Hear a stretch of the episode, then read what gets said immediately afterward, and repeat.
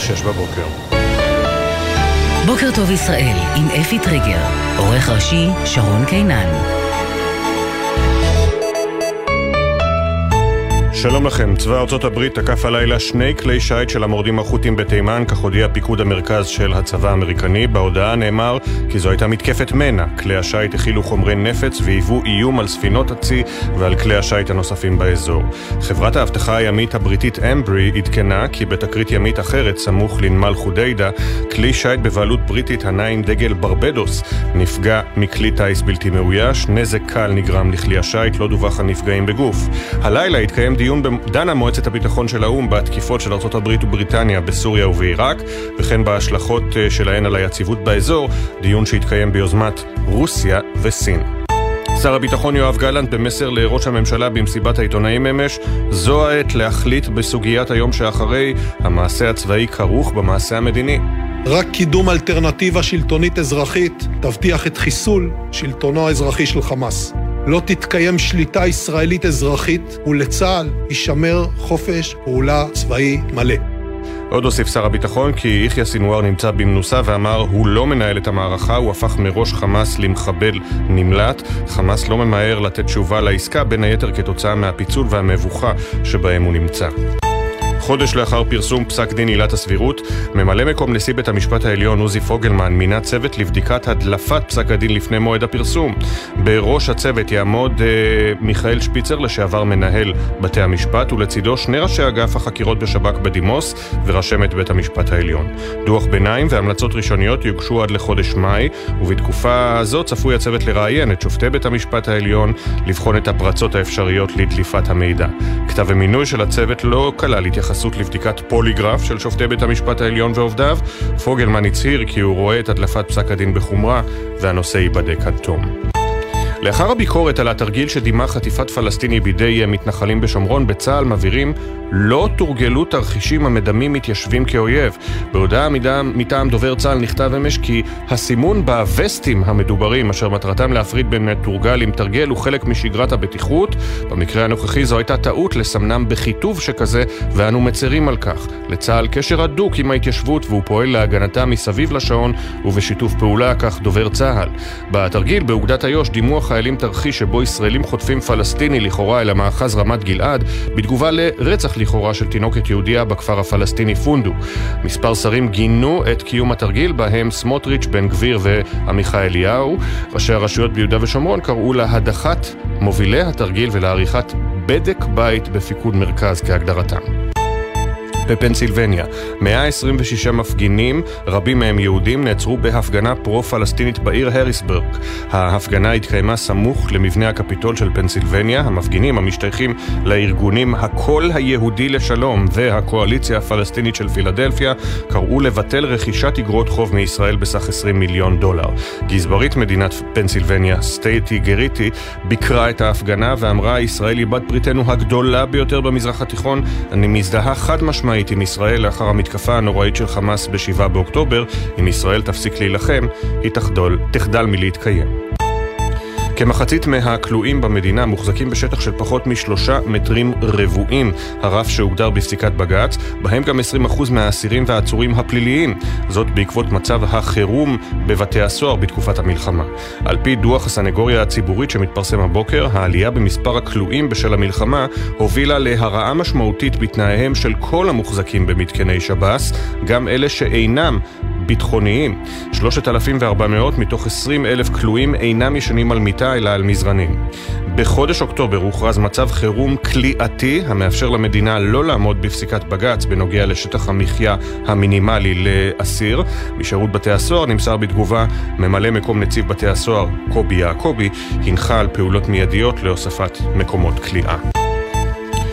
בבריטניה מאחלים רק בריאות למלך צ'ארלס השלישי, שאמש נודע כי אובחן כחולה בסרטן. It's very sad. Terrible. Absolutely terrible. I hope that he gets well soon. That sounds pretty scary. I'm very sad to hear this, very sorry to hear. אלה תושבים בממלכה שהביעו צער על ההבחנה וכמובן הביעו תקווה שצ'ארלס אה, יבריא. בהודעה של משפחת המלוכה לא צוין סוג הסרטן שבו חלה ומהו מצבו. המחלה התגלתה כשצ'ארלס בן ה-75 עבר הליך טיפול בארמונית מוגדלת בחודש שעבר, אבל בארמון בקינגהם הדגישו שלא מדובר בסרטן הארמונית. משחק העונה בליגת העל בכדורגל, מכבי חיפה ניצחה 2-0 את מכבי תל אביב במחזור ה-20 וחיפה, המדורגת שנייה בטבלה, עדיין האלופה כמובן, צמצמה את הפער ממכבי תל אביב בפסגה לנקודה אחת בלבד. מזג האוויר, גשם מקומי ברובו קל, בעיקר במרכז הארץ ובצפון הנגב, תחול עלייה בטמפרטורות והן תהיינה רגילות לעונה. בחסות ביטוח ישיר, המציע לכם לפנדל ביטוח רכב וביטוח מבנה ותכולה לבית, ותוכלו לחסוך בתשלומי הביטוח. ביטוח ישיר, איי-די-איי חברה לביטוח. בוקר טוב ישראל עם אפי טריגר. גלי צה"ל, יום אה, שלישי, שישה בפברואר 2024, כ"ז בשבט תשפ"ד, עכשיו שש ושש דקות בדיוק. שר הביטחון יואב אה, גלנט התייחס אה, במהלך מסיבת העיתונאים אמש לשורה של סוגיות בוערות, בהן ההמתנה לתשובת חמאס, המרדף אחרי יחיא סינואר, וגם סוגיית היום שאחרי. ההתייחסות בנושא הזה כללה מסר בולט לראש הממשלה, עלינו לקבל החלטות. כתבנו לענייני צבא וביטחון דורון קדוש, שלום, בוקר טוב. שלום אפי, בוקר טוב. אז אה, כן, ישראל עדיין ממתינה לתשובתו של אה, חמאס בדבר עסקת החטופים שנמצאת על הפרק מספר ימים שמדינה שלמה ממתינה למוצא פיו של יחיא סינואר, ואמש שר הביטחון יואב גלנט אה, סיפק את הגרסה שלו לאירוע הזה, לדבר הזה, ואמר הנהגת חמאס ויחיא סינואר בראשה נמצאת במנוסה. סינואר עובר ממסתור למסתור, לא מצליח לתקשר עם סביבתו, קשיי התיאום בין נציגי חמאס מחוץ לרצועה לבין אלו שבתוך הרצועה מעידים על בהלה ועל מצוקה, ועוד אומר גלנט, סינואר לא מנהל את המערכה, לא מפקד על הכוחות, הוא עסוק בהישרדותו האישית אם תרצה אפי, זו הגרסה, זה ההסבר של שר הביטחון, מדוע אנחנו ממתינים כבר כל כך הרבה ימים לתשובתו של חמאס בעניין הזה, לא מתוך מקום של חוזקה של חמאס, אלא דווקא מתוך מקום של חולשה, כך טוען שר הביטחון. עניין נוסף חשוב שהתייחס אליו גלנט בהצהרה שלו, אה, בכל מה שקשור לדיון על היום שאחרי, או יותר נכון הדיון שלא מתנהל על היום שאחרי ברצועה, גלנט התריע ושלח מסר ברור לראש הממשלה נתניהו כשהוא אמר את הדברים הבאים, המעשה הצבאי כרוך במעשה המדיני. רק קידום של אלטרנטיבה מדינית תבטיח את סיום שלטון חמאס, ועוד הוא אומר, זו העת לקבל החלטות נכונות כדי שנוכל לעמוד ביעדים המדיניים שאותם קבענו, כך אומר שר הביטחון, או במילים אחרות רוצה לומר, בצפון הרצועה כבר היום חמאס מנסה לשקם את שליטתו ואת משילותו באזור הזה, ולכן ישראל נדרשת לקבל החלטות כבר עכשיו בנוגע למי היא רוצה שישלוט ברצועת עזה ביום שאחרי. תודה, דורון. שש ושמונה דקות, בוקר טוב ישראל, אנחנו עם כותרות העיתונים. אה, ננסה היום לעשות את זה לרוחב בלי, אה, בלי לקפח אף אחד, כי יש הרבה מאוד נושאים אה, חוזרים על עצמם בכותרות העיתונים, גם אם מדובר בפרסומים ראשונים. הנה פרסום ראשון של לילך שובל בישראל היום. בכירים בצה"ל קוראים לתחקר ולהסיק מסקנות כעת. קוראים לבצע את התחקירים לפני שנעבור לחזית לבנון.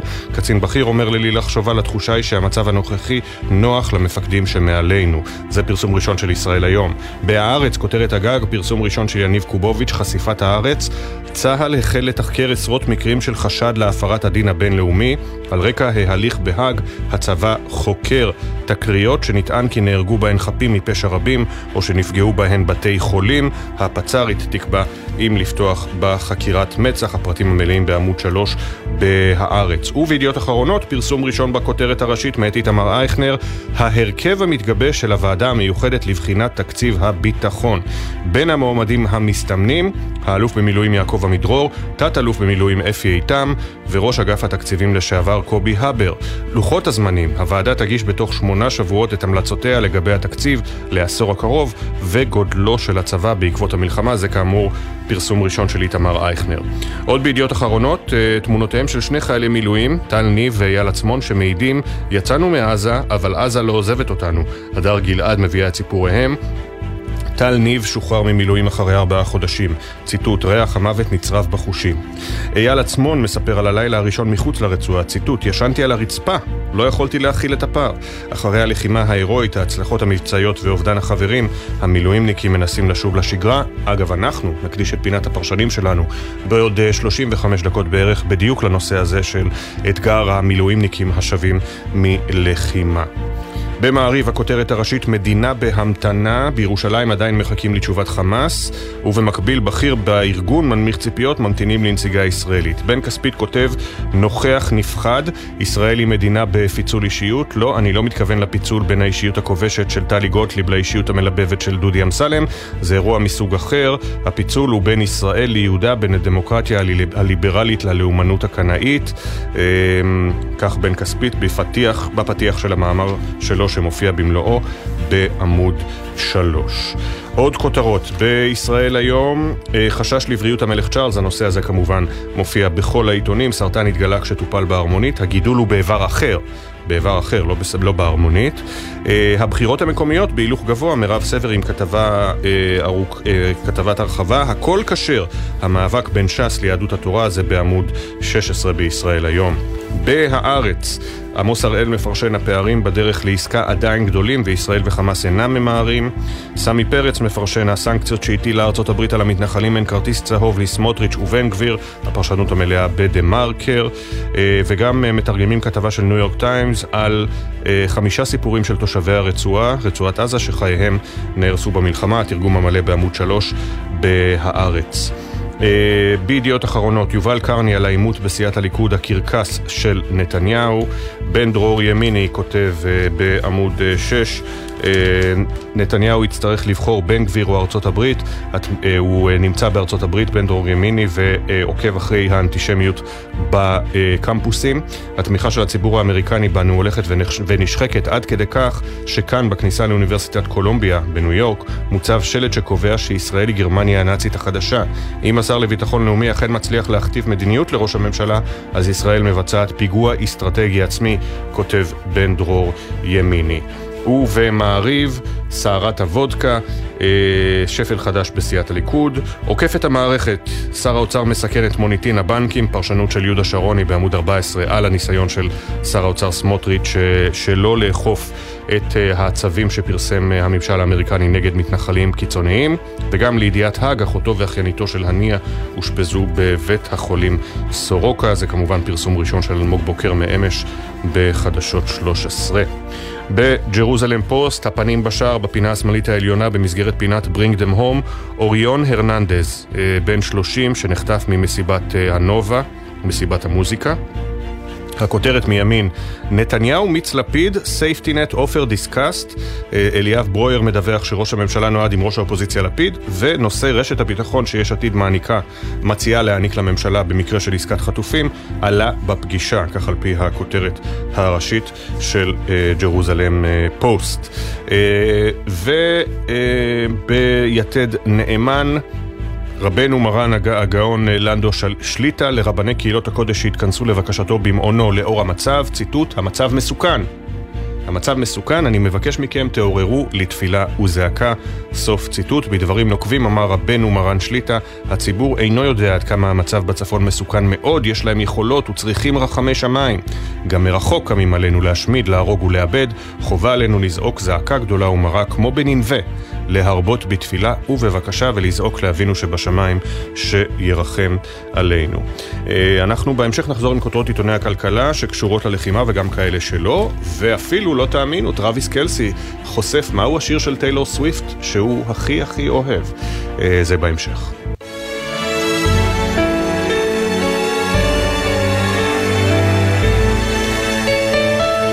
שש וארבע עשרה דקות, שנת הלימודים האקדמית, פתיחתה נדחתה שוב ושוב, מספר מתווים לתמיכה בסטודנטים משרתי מילואים הוצגו גם באוניברסיטאות, גם בכנסת, אבל נראה שהמענה עדיין לא מספק והפערים, למשל בחומר הנלמוד, רק גדלים. כעת פורום הלוחמים המשוחררים מקדם מתווה כלכלי לסטודנטים מילואימניקים שפספסו את סמסטר א' בלימודים בעקבות השירות, השירות במלחמה. איתנו עידן ציבוני, מילואימניק ומנהל שותף בפורום הלוחמים המשוחררים. שלום, בוקר טוב, סרן במילואים עידן ציבוני. בוקר טוב. בוקר טוב, אפי, מה שלומך? אני בסדר, תודה, איך אתה? אני בסדר גמור, אה, כמה- שורדים. כמה זמן כבר משוחרר? אני משוחרר אה, חמש ומשהו שנים. לא, במלחמה הזאת. במלח... אז במלחמה אני עוד לא משוחרר, אני אה, עדיין במילואים. אתה עדיין במילואים, אוקיי. אה. עדיין במילואים, אז קודם כל אה, אנחנו מודים לך, כמובן על השירות לך ולכל המילואימניקים. ספר לנו על ההחלטה שלך לגבש את. להצטרף לפורום הלוחמים המשוחררים, לנהל אותו. אז ב-2020 אנחנו זיהינו שיש איזושהי בעיה עם מדים ללימודים, מה שאז הבטיח אה, הרמטכ"ל גדי איזנקוט ושר הביטחון אה, אה, אביגדור ליברמן. הבנו שבעצם מדינת ישראל הסתמכה על כספי תרומות כדי להבטיח את הדבר הבסיסי, שזה שכר לימוד ללוחמים משוחררים. והחלטנו להקים את מה שנקרא היום פורום הלוחמים המשוחררים. בזמנו התעסקנו במחאת ממדים ללימודים, עד שבאמת חוקקנו בחקיקה חוק שמחייב את מדינת ישראל לעגן בתקציב הביטחון כל שנה את אה, שכר הלימוד לאותם לוחמים משוחררים. ועכשיו אנחנו מדברים על המתווה למלחמה הנוכחית, שבעצם אה, מצפים מכם להשלים שני סמסטרים בסמסטר אחד, נכון? בדיוק, אנחנו, אה, תראה, צריך להגיד, כל החבר'ה, כל המנהלים של פורום הלוחמים המשוחררים הם אה, לוחמים שנקראו בצו אה, 8 בשביעי באוקטובר, לא חשבו פעמיים והסתערו ונשלחו לחזית.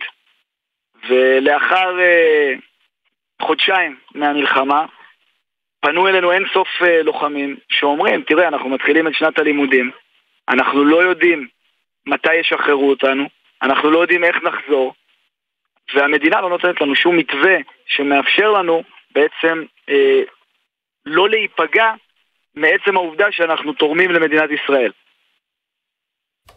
איך אפשר להשלים שני סמסטרים בסמסטר אחד ועוד לעבוד, להתפרנס? אז תראה, זאת שאלת השאלות. אנחנו אה, מבינים שכרגע יש חוסר הלימה בין מה שהמדינה דורשת ממוסדות הלימוד האקדמיים לבין מה שמוסדות הלימוד האקדמיים דורשים מהמדינה. אי אפשר לבוא ולהגיד לנו שאנחנו נצטרך להשלים שני סמסטרים בסמסטר ב'. הרי אם אתה מסתכל על זה, אז בסטודנט ממוצע בישראל, במהלך הלימודים שלו, 50% מהזמן שלו הוא לומד, ו-50% מהזמן שלו הוא מתפרנס, הוא שוכר דירה, הוא אה, מתפתח בחיים האישיים, אולי הוא רוצה להתחתן, אולי הוא רוצה אה, אה, להתפתח כבן אדם. אנחנו מבינים שעכשיו אותם סטודנטים לוחמים משוחררים, שבמילא נזוקו מהמלחמה, במילא הם סוחבים איתם אה, אה, משקעים רגשיים מאוד מאוד משמעותיים שחייבים לטפל בהם, יצטרכו לחזור ללימודים ברגע שהם ישתחררו ולהשקיע 100% מהזמן שלהם אך ורק בזה. כדי להבטיח שהם יוכלו לעשות את זה ושהם לא יישארו מאחורה, אה, בשונה מאותם חברים לספסל הלימודים שלא התגייסו למילואים, חייבים לעשות איזשהו מתווה שלם, הוליסטי, שמבטיח גם אה, אה, מעטפת כלכלית לאותם סטודנטים שלא יוכלו לעבוד, הם יצטרכו להשקיע, וחשוב להגיד את זה, 100% מהזמן שלהם בלימודים, וגם מעטפת שהיא אקדמית, שאומרת, אתם שירתתם את המדינה. אנחנו מבינים את זה. אנחנו לא רוצים שאותם לוחמי מילואים שבסוגריים נדפקו במהלך המלחמה, יידפקו גם בהמשך. ובגלל זה יצברו פערים. ואתה אומר שהאוניברסיטאות, אתה למשל סטודנט באוניברסיטת רייכמן, אה, לא ממש מסונכרנות עם המדינה. נכון, המדינה לא הצהירה ולא הכריחה את, אותנו, את אותם מוסדות אקדמיים באיזשהו מתווה שלם לאותם לוחמים. יש איזשהו שוק חופשי בהיבט הזה, כל אוניברסיטה עושה מה שהיא רוצה. המל"ג אה, והמוסדות אה, שתחתיו אחראים על האוניברסיטאות ועל המכללות טוענים שיש איזשהו מתווה שהוא מאוד מינימליסטי, אה, הוא לא באמת נותן מעטפת לאותם לוחמים והוא גם בפועל לא נאכף. אנחנו מדברים עם אלפי לוחמים, כולם אה, אומרים לנו את אותו משפט, אנחנו רוצים ללמוד, האוניברסיטאות לא מצליחות לשקף לנו מה יהיה אותו מתווה וכולם אומרים לנו את מה ששמענו בשישי באוקטובר, יהיה בסדר. וכאשר אתם מנסים למצוא את הדרך שלא, שלא רק יהיה בסדר, אלא באמת יהיה בסדר, אמיתי, כלומר שאפשר יהיה לאפשר לכם גם ללמוד, גם להתפרנס, מה המתווה שאתם מציעים? אז אנחנו בעצם מציעים מתווה אה, אה, אקדמי וכלכלי. לצורך העניין, בהיבט האקדמי אנחנו אומרים, הלוחם הוא צריך להיות זה שבוחר מה תהיה מה יהיו הפתרונות האקדמיים שלו. אם הוא רוצה במקום מבחן לתת איזושהי חלופה שהיא אה, אה, עבודה או אה, איזשהו מבחן שהוא בעל פה, אז שהוא יוכל לבחור. אם זה מדובר על ציונים בינאריים, שהלוחם יוכל לבוא ולהגיד, אני רוצה רק להגיד שעברתי את הקורס.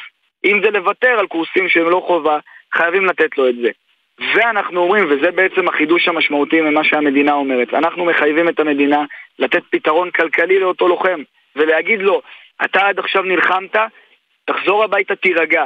קודם כל, תפתור את הבעיות שהיו לך במהלך המלחמה, אל תתעסק עכשיו בעבודה, אנחנו ניתן לך מלגת מחיה כדי שתוכל ביום יום שלך לא להתעסק בלפרנס את עצמך, אלא רק ללמוד, ואנחנו רוצים לתת מענק למעסיקים שיעסיקו סטודנטים של חרבות ברזל, כי אנחנו מבינים עכשיו שאם אנחנו מעסיקים שרואים שיש פה בן אדם שצובר פער, או שיכול להיות שהוא יתגייס גם בקיץ לאיזושהי מערכה שיכולה להיפתח בצפון, אנחנו חייבים לתת לו את האפשרות אה, להתכנס ולהתקבל לשוק העבודה. כן, ואגב, אני פגשתי uh, כמה מילואימניקים השבוע באיזשהו אירוח בהזדמנות חברתית שסיפרו שהם השתחררו בשבוע, עשרה ימים האחרונים, אבל כבר אמרו להם, רמזו להם, תתכוננו ל- ל- לחזור באיפשהו בחודש מרס. אז איך אפשר בכלל ככה ללמוד, להתפרנס? זה, זאת שאלת השאלות, וצריך להבין, שנת 2024 זה שנה של חוסר ודאות. אני בנימה אישית, ואני בטוח שגם אותם מילואימניקים שדיברו איתך אומרים את זה, אנחנו גאים לשרת, אנחנו רוצים לשרת את המדינה, אנחנו מבינים שהמלחמה היום היא מלחמת העצמאות השנייה של מדינת ישראל, ואנחנו נעשה הכל כדי לשמור על מדינת ישראל. הבעיה היא שחייבים ליצור לאותם סטודנטים ודאות והבנה שהם מקבלים מעטפת. בסופו של דבר יש פה אינטרס ביטחוני לאומי שאותם משרתי מילואים יחזרו גם כשיקראו להם בפעם הבאה, וזה חשוב להגיד, הם חייבים לחזור בפעם הבאה שהם יקראו להם, אבל בשביל לעשות את זה כמו שצריך, חייבים להגיד להם, המדינה איתכם על מלא, מה שנקרא, אנחנו נותנים לכם מעטפת, כל מה שתצטרכו כדי שלא תרגישו נפגעים, אנחנו ניתן. אה, ברמה הכי פשוטה שיש, לוחמי המילואים וגם משרתי המילואים באשר הם, זה האוכלוסייה שצריכה להיות במעמד העליון ביותר של מדינת ישראל, והיום במלחמה אנחנו מבינים כמה. אני אומר, אם לא מביאים אותם למעמד עליון יותר משאר האנשים שלא משרתים, אז לפחות לא לפגוע בהם, לא לקחת אותם אחורה. וזה קריטי. לגמרי. סרן במילואים עידן סיבוני, מילואימניק, מנהל שותף בפורום הלוחמים המשוחררים. אני מאוד מודה לך, ושוב, תודה רבה לך ולחבריך על השירות ועל ההקרבה, ותשמרו על עצמכם. תודה רבה ושיהיה יום טוב. הלוואי, ואנחנו מזכירים שברבע לשבע פינת הפרשנים שלנו גם עוסקת בנושא הזה של מצוקת המילואימניקים, גם מצוקה כלכלית, גם מצוקה נפשית, זה בפינת הפרשנים. המחאה נגד אונר"א נמשכת, שורה של מדינות, אחת אחרי השנייה הקפיאו את תמיכתן הכלכלית בארגון, ונראה שכעת סוף סוף גם באו"ם מבינים שנדרש כאן בדק בית עמוק. כתבת חדשות החוץ שחר קנוטובסקי, שלום. שלום אפי, בוקר טוב. צוות חקירה מטעם האומות המאוחדות יחל כבר בשבוע הבא בבדיקה בנוגע להתנהלות אונר"א, סוכנות האו"ם לפליטים פלסטינים, בעקבות ההאשמות ש-12 מעובדי הסוכנות השתתפו בטבח ה-7 באוקטובר. לפי הודעת האו"ם, הצוות יחקור האם אונר"א עושה כל שביכולתה כדי להבטיח את הניטרליות שלה כלשונם, כלומר יוודאו שבאונר"א כארגון לא מתבצעת הסתה בהקשר של המלחמה, ובאשר לאנשים שמינה מזכ"ל האו"ם אנטוניו גוטרש לבצע לבצע את החקירה, מדובר בשלושה ארגוני מחקר מנורבגיה, שוודיה ודנמרק, ובראש הוועדה תעמוד קטרין קולונה שרק בתחילת 2024 סיימה את תפקידה כשרת החוץ של צרפת. הוועדה כאמור תחל את פעילותה ביום רביעי בשבוע הבא, ב-14 בפברואר. דוח ביניים יוגש למזכ"ל האו"ם עד סוף מרס, והדוח עם המסקנות הסופיות של הוועדה צפוי להיות מוגש עד סוף אפריל. באו"ם מציינים שהסקירה הזאת תתבצע במקביל לחקירה שהם כבר מקיימים ספציפית נגד 12 העובדים שהואשמו בהשתתפות בטבח. מגוטרש נמסר ששיתוף הפעולה של הרשויות הישראליות שהעלו את ההאשמות הללו יהיה חיוני להצלחת החקירות.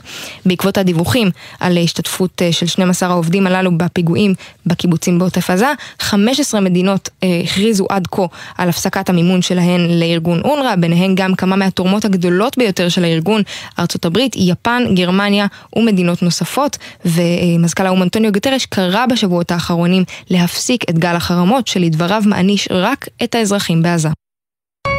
הגיע הזמן, כמו שאומרים. תודה, שחר. אנחנו עם אה, כותרות כלכליות ועוד כמה סיפורים אה, מהרשת. נתחיל בגלובס, כאן כותרת בלעדית של רועי ויינברגר. בקרוב בנקים יחויבו לפרסם לציבור את הריביות על פקדונות. גלובס חושף שבפיקוח על הבנקים בוחנים אפשרות לחייב אותם לפרסם את הריביות שהם מציעים בכעשרה מסלולי פקדונות קבועים ופופולריים, במטרה להגביר את התחרות ואת השקיפות. עד היום חויבו הבנקים לפרסם רק את המידע על ריביות שהציעו בעבר, וגם מהם מסלולי. כתבה מלאה בעמודים 2-3. בממון שלישי של יום שלישי, טעות משעשעת שבטח לא תשעשע את החבר'ה בעיתון. הלוגו הוא בטעות ממון שישי, אבל היום יום שלישי. אה, שכחו את הלמד בלוגו. אה, לא משנה, כתבת השער, הקרב של אילת על התייר הישראלי, המפונים מתחילים לעזוב את אילת ובעלי המלונות מבינים שאם ברצונם לשרוד הם חייבים להחזיר את התיירים הישראלים בפסח ובחופש הגדול. איך עושים את זה? מציעים מחירים נמוכים עד 35% מבשנה שעברה. על רקע אי-הוודאות בכל הנוגע לעתיד המלחמה, הכתבה המלאה של איריס ליפשיץ קליגר בעמוד 2. בכלכליסט, אה, ידיעות בלעדיות שלא קשורות למלחמה, גולן חזני מספר שבמהלך השנה הקרובה היזם שלום שי ינפיק בבורסה את חברת הנדל"ן דונה לפי שווי של שלושה מיליארד וחצי שקל, ועירית אבישר מספרת, יושב ראש רשות ניירות הערך והמפקח על הבנקים מחפשים פשרה בהפחתת העמלות על ייעוץ השקעות. ויש עוד עניין בלעדי אחד של יאיר רווה, כתב הקולנוע ומבקר הקולנוע, הוא מראיין בלעדית את אלכסנדר פיין, אה, הבמאי הנפלא, זוכה שני פרסי אוסקר לקראת עליית סרטו נשארים לחג, The Holdovers אה, בישראל. הראיון הבלעדי איתו בעמודים 18-19. בדה מרקר, אה, סמי פרץ מספר איום הסנקציות, ביידן דוחק את נתניהו וסמוטריץ' לפינה. הסנקציות, העיצומים שהטילה ארצות הברית על ארבעה מתנחלים, מאלצות את הבנקים בישראל לחסום את חשבונותיהם. שר האוצר משתולל, אך לבנקים אין ברירה. הפרת הסנקציות תביא לניתוקה מהמערכת הפיננסית הבינלאומית.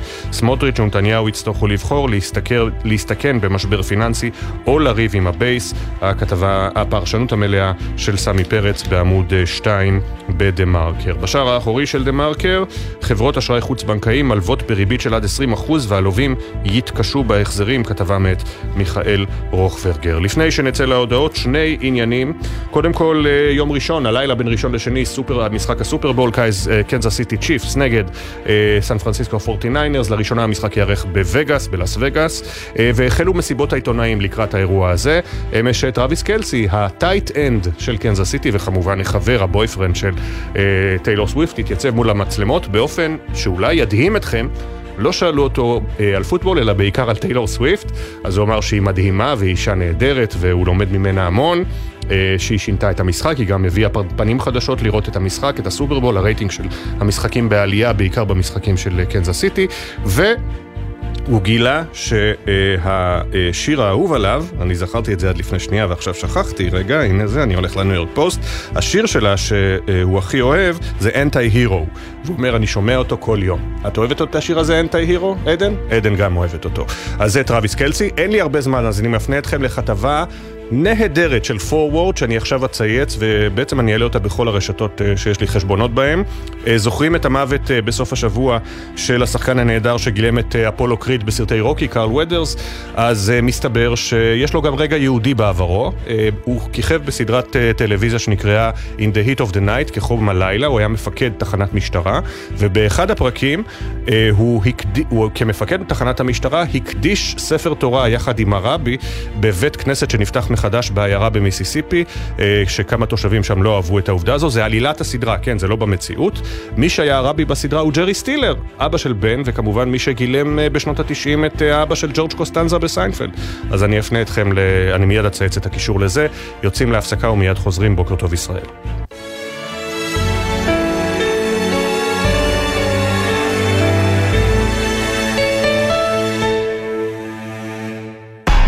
אתם מאזינים לגלי צה"ל.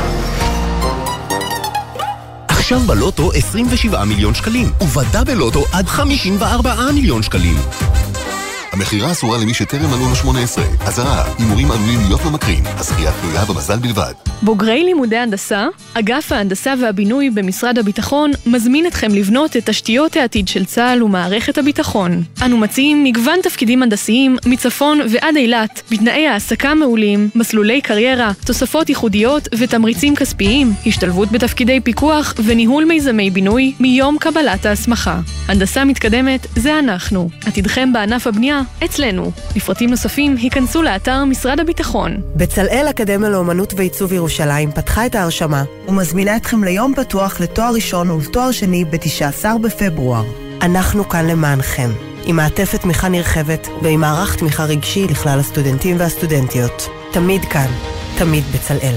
לפרטים נוספים חפשו יום פתוח בצלאל. משרתות המילואים ומשרתי המילואים היקרים, כשאתם מגויסים לחזית, אנחנו בהסתדרות מגויסים למענכם. חייגו גם אם אינכם חברי הסתדרות, למוקד ההסתדרות מגויסים למענכם, למשרתי המילואים ולבני משפחותיהם, וקבלו מעטפת תמיכה וסיוע במגוון תחומים. חייגו כוכבית 2383, ההסתדרות, הבית של משרתי המילואים ומשרתות המילואים בישראל.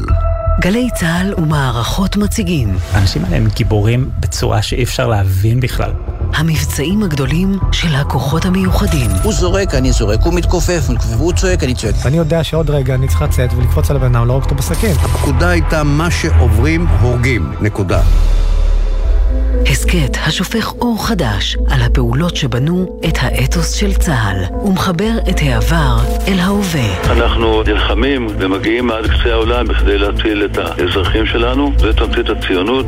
המבצעים הגדולים של הכוחות המיוחדים. מוצאי שבת בתשע, ובכל זמן שתרצו, באתר וביישומון גל"צ גלגלצ, ובכל מקום שאתם מאזינים להסכתים שלכם. עכשיו בגלי צה"ל, אפי טריגר, עם בוקר טוב ישראל. 6.31 הכותרות. צבא ארצות הברית תקף הלילה שני כלי שיט של המורדים החות'ים בתימן. פיקוד המרכז של צבא ארצות הברית הודיע כי זו הייתה מתקפת מנע. כלי השיט הכילו חומרי נפץ והיוו איום על ספינות הצי ועל כלי שיט נוספים באזור. בתוך כך, חברת האבטחה הימית הבריטית אמברי עדכנה כי בתקרית ימית ככל הנראה אחרת, סמוך לנמל חודיידה, כלי שיט בבעלות בריטית שנע עם דגל ברבדוס נפגע מכלי טיס בלתי מאויש. נזק קל נגרם לכלי השיט, לא דווח על נפגעים בגוף. מועצת הביטחון של האו"ם דנה הלילה בתקיפות של הברית ובריטניה בסוריה ובעיראק ובהשלכותיהן על היציבות באזור, זאת ביוזמת רוסיה וסין. בפנסילבניה, 126 מפגינים, רבים מהם יהודים, נעצרו בהפגנה פרו-פלסטינית בעיר הריסברג. ההפגנה התקיימה בסמוך למבנה הקפיטול של פנסילבניה. המפגינים משתייכים לארגונים הקול היהודי לשלום והקואליציה הפלסטינית של פילדלפיה קראו לבטל רכישת אגרות חוב מישראל בסך 20 מיליון דולר. גזברית מדינת פנסילבניה, סטייסי גריטי, ביקרה את המפגינים ואמרה ישראל היא בת בריתנו הגדולה ביותר במזרח התיכון, אני מזדהה איתה חד משמעית לאחר מתקפת השבעה באוקטובר. באוקטובר, אם ישראל תפסיק להילחם, היא תחדל מלהתקיים. משחק העונה בליגת העל בכדורגל, מכבי חיפה ניצחה 2-0 את מכבי תל אביב במחזור ה-20.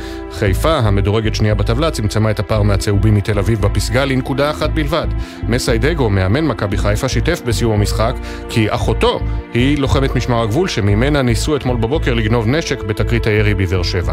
אחותי הקטנה היא גיבורה, היא עברה אירוע לא פשוט, היא המהלך שלי. אמרתי לה שאנחנו ננצח, ואני מקדיש את זה לכל המשפחה שלי, במיוחד לה. באמת ניצחון שאני מקדיש את זה קודם כל להם.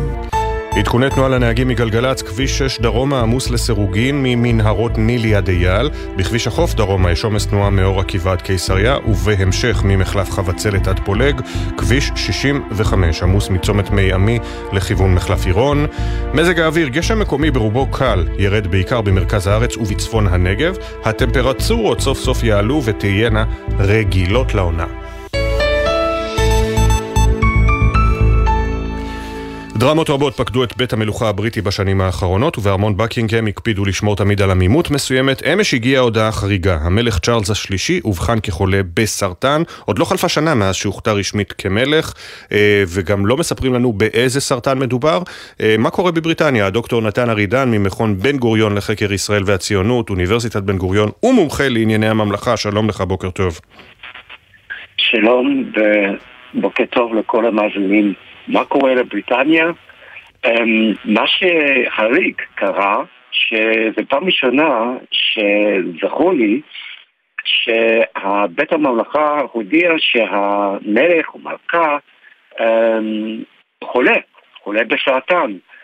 אמ, צריכים לזכור שהמלך ג'ורג' השישי, שזה סבא שלו, היה חולה בסרטן והם הסתירו את זה, וגם יש שורה של um, המשפחה שהם לא הודיעו בכלל על המצב. וזה באותו שבוע שהמלכה um, היא בעצם ממלא מקום לעזור בכל מיני דברים, גם קייט uh, הייתה מנותחת. אז זה שבוע של הבריטים מודיעים שלבית המשפחה יש גם כן בעיות רציניות בבריאות. אה, תנסה לנחש, לשער, למה הם לא מודיעים את סוג הסרטן, אם כבר מודיעים שהוא חולה ושהוא אובחן כחולה סרטן? אני חושב שזה באמת הגבול של הפרטיות. הוא, אה, צ'ארלס, הוא גם כן אה, נשיא לכמה ארגונים של לוחמי סרטן. אז הוא ראה בזה משימה שלו להביא מסר, במיוחד לגברים, על בעיות של המונית וכולי, אמ, הוא לא משתלט על, על כל ההודעות, והם לא יודיעו בכלל, וזה לא מפתיע אותי שהם לא יודיעו.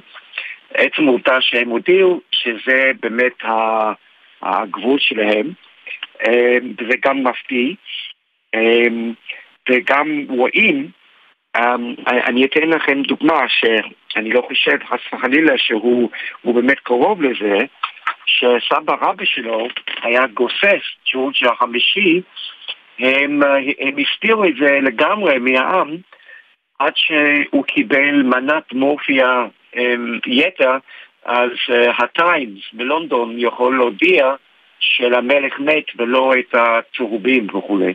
אבל מה שאנחנו רואים כאן זה חלק בלתי נפרד מהמודרניזציה של בית המלוכה, שהם רוצים להיות כמה שאפשר um, גלוי על מה קורה. אנחנו לא יודעים דוגמה לנסיכה קייט, אנחנו לא יודעים מה הניתוח שלה. אין לנו מושג, um, והם לא חייבים להודיע. כן, וזה מאוד מאוד מעניין. בואו נסתכל על... Uh... תרחישים אה, לא טובים, אנחנו כמובן מאחלים לו בריאות מלאה, אבל אנחנו אפילו לא יודעים באיזה שלב הסרטן ולא יודעים איזה סרטן, אבל כן. אה, היורש שלו כרגע, אם חלילה קורה לו משהו אה, ב... עכשיו, זה אה, הבן אה, הנסיך וויליאם, נכון? נכון, אם קודם כל, החס אמ, וחלילה הזה, אם המלך לא יכול לתפקד, אז יש ממלא מקום, יש תקדימים לזה, אבל אני לא חושב שזה מגיע לזה. וגם יש מנגנון שאם המלך לא יכול למלוך, בכל אמ, מיני סיבות, יש מועצה של יועצים. זאת אומרת שזה באמת הנושא של ממלא מקום.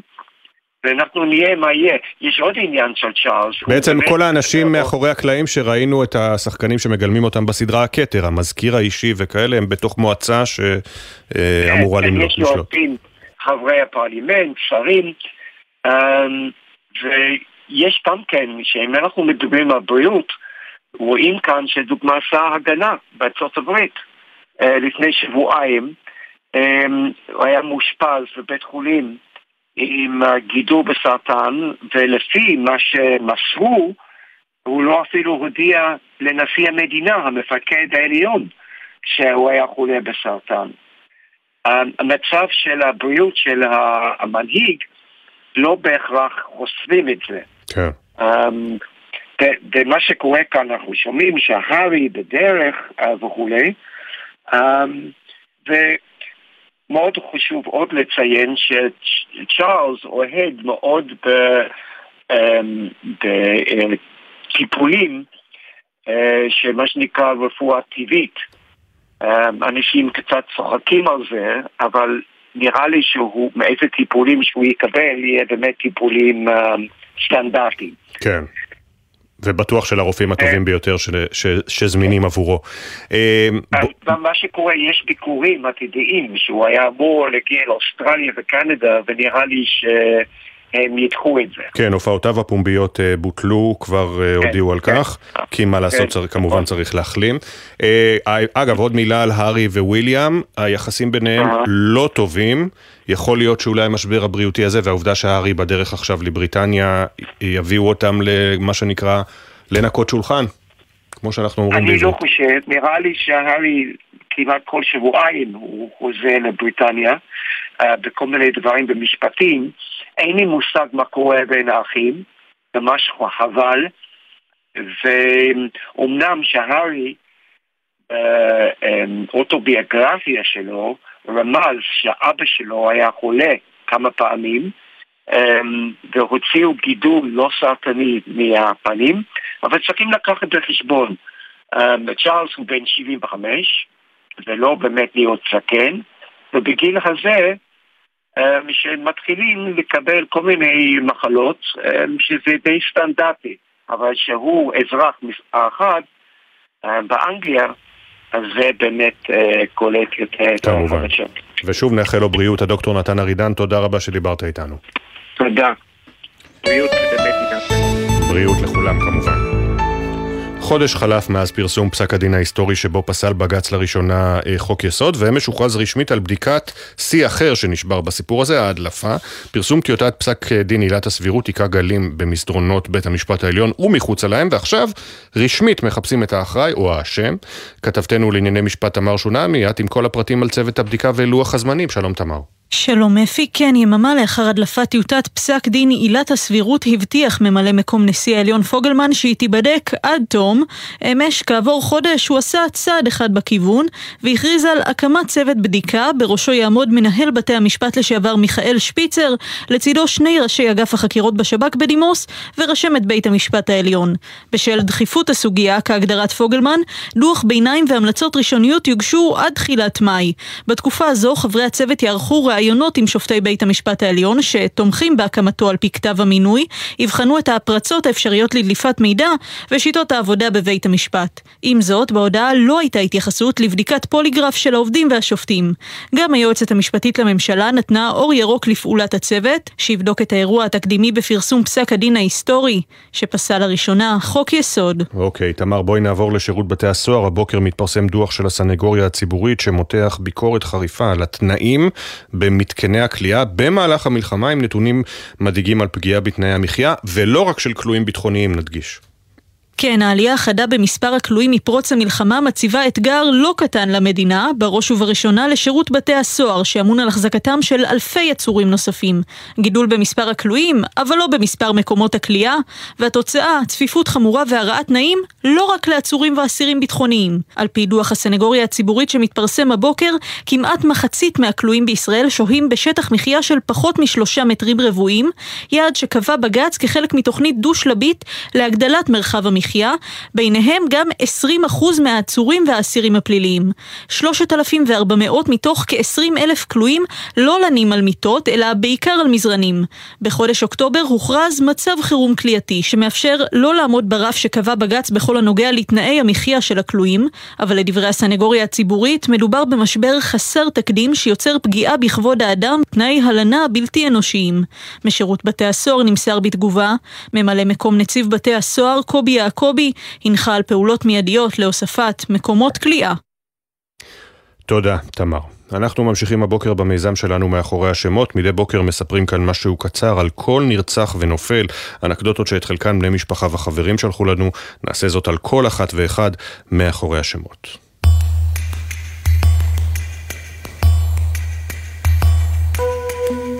רב סרן דוד נתי אלפסי, בן 27, מבאר שבע, היה סגן מפקד גדוד בגדוד 202 שבחטיבת הצנחנים, נפל בקרבות בדרום רצועת עזה. דוד, אוהד מושבע של מכבי חיפה, כתב כל תואר הצטיינות אפשרי בצבא, ובמקביל לקורס מפקדי הפלוגה, שגם בו הצטיין, ולהכנות לחתונה, הספיק לתרום מוח עצם. שלום אבודי, בן 56, נהרג מפגיעת טיל בגבול לבנון כשביצע עבודות חשמל במושב דובב. שלום היה עיראקי בכל רמ"ח איבריו, ואפילו למד את השפה והתבדח בעברית ובעיראקית. הוא המשיך את אביו כעובד בחברת החשמל, ואת הזמן הפנוי ניצל ללמידה עצמית ולהרחבת אופקים. רב סמל ראשון במילואים אלקנה ויזל, בן 35 מבני דקלים, היה מפקד כיתה בגדוד 8208 שבחטיבה 261, נפל בקרבות בדרום רצועת עזה. אלקנה היה מחנך ומורה מסור, ומחוץ לכיתה אלוף להטוטי ג'אגלינג ונהג לנסוע לכנס שנתי עם אחיו התאום. תוך כדי הלחימה ושירות המילואים, הספיק להכין את תעודות סיום מחצית א' לתלמידיו, עם הקדשה אישית לכל ילד. ויטלי לוגבינצ'נקו, בן 34, נרצח בשבת השחורה בחוף זיקים. ויטלי, ויטליק, נמלט מהמלחמה באוקראינה וחלם לבנות את חייו עם משפחתו בישראל. הוא היה כדורגלן חובב ובעיקר דייג, שגם ב-7 באוקטובר יצא השכם בבוקר לחוף. סרן אורי מרדכי שני, בן 22 מקריית ארבע, היה מפקד מחלקה בגדוד 51 שבחטיבת גולני, נפל בשבת השחורה. אורי, הדוד האהוב, נהג להביא בכל יציאה הביתה שקית עם ממתקים לאחיינים ולהחביא אותם בהפתעה מתחת לכריות.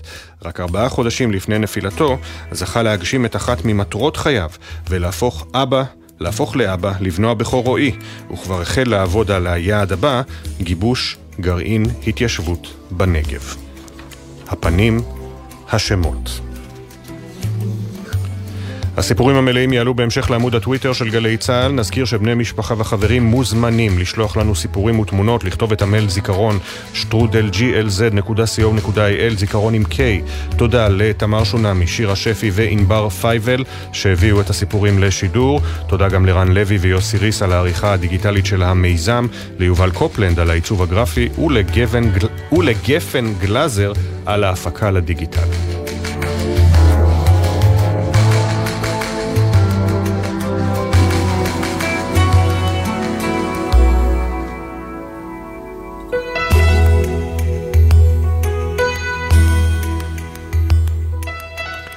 שש ארבעים ושש פינת הפרשנים שלנו אה, הבטחנו ואנחנו אה, מקיימים אה, האתגרים בתא המשפחתי ולא רק בו, לאחר חזרת בן המשפחה ממילואים. איתנו רותי מאירי, עובדת סוציאלית קלינית ומטפלת בטראומה, מנהלת ארצית של מרכזי הטיפול של תנועת אמונה, שלום לך, בוקר טוב. בוקר טוב. ועינת קורנבליט, בעלה חזר הביתה ממש לפני עשרה ימים משירות מילואים של ארבעה חודשים. שלום עינת, בוקר טוב.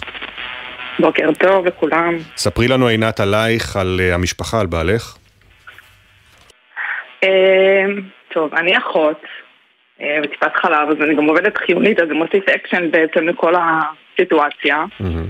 יש לי שני ילדים קטנים, בן ארבע ובת שנתיים, ובעלי שף, שגויס בשביעי לאוקטובר, זה הפך להיות חייל.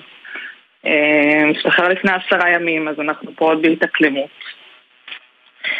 אה, זהו, הייתה אה, תקופה מאתגרת וקשה מאוד. אה, ארבעה חודשים שבעצם היית לבד, גם אימא, גם עובדת. בעיקר אימא, קצת פחות עובדת, לא פיזית, כן הלכתי לעבודה באיזשהו שלב אחרי שבועיים, למרות שכבר בשמיני לאוקטובר אנחנו עבדנו כרגיל, אני אחות עובדת חיונית, אמרתי להם שאני לא מגיעה לעבודה. אמ, אבל בסופו של דבר הייתי צריכה כי לא הייתה לי ברירה, יש לי אנשים שעובדים איתי ואני לא יכולה ב... אני לא יכולה לשאת עליהם את כל העול שלי. כן. אמ, והייתי בעבודה, אבל לא הייתי בעבודה. הייתי הרבה פה, הראש שלי היה רק פה. אה, בחוץ, במה שקורה, לא, לא, עכשיו אם תשאל אותי, כשאני מסתכלת אחורה ואני לומדת את הטעויות של, של עצמי, אני אומרת, למה לא, למה לא הוצאתי את עצמי לחל"ת? למה לא הקשיתי על עצמי? למה, למה בחרתי לעבוד ו- ו- ולשאת את כל הכאב הזה ואת כל הקושי הזה על עצמי. עכשיו אני לומדת מהטעויות שהיו, זה כבר לא משנה. כן. לא, ו... אני לא יכולה לחזור לאחור. וכמובן הרגע שבעלך חוזר הביתה, רגע משמח מאוד גם לילדים, גם לך, כן. אה, אבל זה לא שהוא משאיר את עזה מאחור ככה עושה cut וחוזר לחיים שהוא עזב ב-7 באוקטובר בבוקר. אולי זה אז היה בצפון, אה, אבל זה לא משנה, זה עדיין אה, חוויה. אה, הוא חוזר וזה לא, זה היה משמח, אבל זה לא, לא, זה לא שחיכו פה חדי קרן וקשתות בענן שהוא הגיע. אה, הילדים אמנם מאוד שמחו, ו- ו- וגם אני כמובן, אבל איך תסביר לבן אדם שאתה ארבעה חודשים בוכה שאתה רוצה שהוא יחזור, ואז כששואלים אותך מה איזה כיף הוא חזר, ואז אני מסתכלת, כן, זה לא משהו שאפשר באמת להסביר, כי אני כן רוצה שהוא יהיה פה, אבל צריך גם להבין שבסופו של דבר ארבעה חודשים אנחנו חיינו חיים אחרים לגמרי, שונים בתכלית אחרת. הוא היה שם, אני הייתי פה, הוא חווה את הקשיים שלו, אני חוויתי את הקשיים שלי, ואין לנו שום אופציה להבין אחד את השני, פשוט שום. גם אם אני אשמע את הסיפורים שלו ואני אשמע ממה הוא פחד, מה הוא חשש, מה הוא אכל ואיך הוא ישן, אני לא אוכל להבין את זה לעולם. וגם הוא לא יוכל להבין אותי. אנחנו לא, לא, לא ממשיכים את, ה, את החיים שלנו מה-6 לאוקטובר, אנחנו מתחילים חיים חדשים לגמרי, לגמרי. וואו. אז הנה, בנושא הזה, לנסות. כן, בנושא הזה איתנו גם רותי מאירי, עובדת סוציאלית קלינית ומטפלת בטראומה, ואני מניח שאת שומעת את, ה, את הסיכום הזה של אנחנו באים משני, מתחילים חיים חדשים לגמרי, כל אחד עם החוויות שלו, גם מהרבה מאוד זוגות אה, דומים לעינת ובעלה, או ללוחמת מילואים ובעלה, לוחמת מילואים שחוזרת הביתה אל בעלה. כן, נכון, אז בוקר טוב לכולם. אה, באמת המלחמה הזאת אה, העצימה מאוד את המבנה של המשפחה ואת משמעות המשפחה אה, וכמה המשפחה יכולה להוות איזשהו עוגן ובריאות לכל, לכל הלוחמים. בכלל מושג המשפחה עלה מההתחלה מכיוון שרבים מהנפגעים בתחילה, בתחילת המלחמה, אה, באמת זה היה מלחמה, אה, משפחה, ו, אה, ו, והעורף נפגע מאוד. אבל עכשיו, כמו שהמלחמה הזאת מתמשכת, ובני זוג נאלצים להיפרד, להיפרד ככה לארבעה חודשים, באופן שהוא לא, לא מתוך רצון. זאת אומרת, זה איזשהו משבר שנכפה על המשפחה באופן פתאומי, כאשר כל החרדה נמצאת מסביב, וכולם מרגישים איזשהו חלק ב... במלחמה הזאת. ומה ששמענו עד עכשיו זה באמת הפער הגדול שנוצר בין בני הזוג. כאשר כל אחד בעצם נקרא לשירות מילואים אחר. זאת אומרת, אם הבעל יצא למילואים, שירות מילואים מובנה, מוכר, הוא הולך והוא נכנס לסט של, אה, של מטלות ושל סיטואציה מפחידה, מלחיצה, אה, מאיימת לפעמים, שיש בה שפה אחרת, אה, שפה... השירות בצבי הוא מאוד לא עדין, מאוד לא רך, מאוד עם אדרנלין גבוה. לעומת האישה שנקראת לשירות מילואים אחר לגמרי, גם היא לא בחרה להיות במקום הזה, זה נכפה עליה. זאת אומרת, אמרה אה, ענבר שהיא לא. שהיא, למה היא בחרה להמשיך בעבודה. אני מניחה שהיא עשתה איזושהי בחירה פנימית עם עצמה, לא יודעת אם היא ישבה לחשוב על זה, אבל היא עשתה איזושהי בחירה פנימית עם עצמה שהיא גם בוחרת בחיים והיא רוצה אה, להמשיך ולהיות אה, מחוצה ו- ויעילה ואולי אפילו תרמה קצת לעצמה בזה שהיא כן שמרה על איזושהי אה, שגרה ויצאה לעבודה. אבל הפער הוא נורא גדול במה שאמרנו על הצבא לבין הבית, שהוא מקום חם, הוא מקום הרבה יותר רגוע, מקום עם הרבה יותר אה, סדר יום, עם שפה, אה, אה, מקום שהוא הרבה יותר עדין. ומה שקרה בארבעה חודשים האלה שנוצרו פערים מאוד גדולים בין הגבר לבין האישה.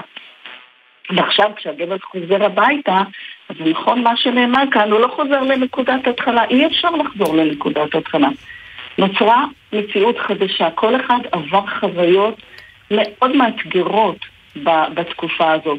ואפשר כבר לדבר על איך מטפלים ככה בזוגיות, אה, רותי? בוודאי, בוודאי, בוודאי שאפשר לטפל. אני חושבת... לא, ברור שאפשר לטפל, השאלה אם כבר אפשר לתת עכשיו עצות למשבר הספציפי הזה. בוודאי, של הזוגות. בוודאי, מכיוון שזה משבר. צריך לקחת את זה כמשבר, כמשבר בזוגיות, כמשבר במשפחה. ולצערנו, הרבה פעמים בחיים אנחנו עוברים משברים שהם לא בשליטתנו, קורים דברים. אני חושבת שקודם כל לא להיבהל, להבין שקרה כאן משהו, קרה כאן איזשהו אירוע, וכמו שהוא קרה בגדול במדינה, הוא קרה אה, לכל אחד בפרט, ובטח ובטח בתא המשפחתי. אז קודם כל לא להיבהל, להבין את זה. אני חושבת שתקשורת טובה בין בני זוג היא הפתרון אה, הכי טוב. לשבת, לקחת זמן לעצמנו, להבין שזה לוקח זמן להתרגל אחד לשני שוב. זה לוקח זמן, אנחנו לא אוטומט. כל צד חייב להבין שהצד השני עבר תקופה קשה. כל צד חייב להבין שהצד השני עייף.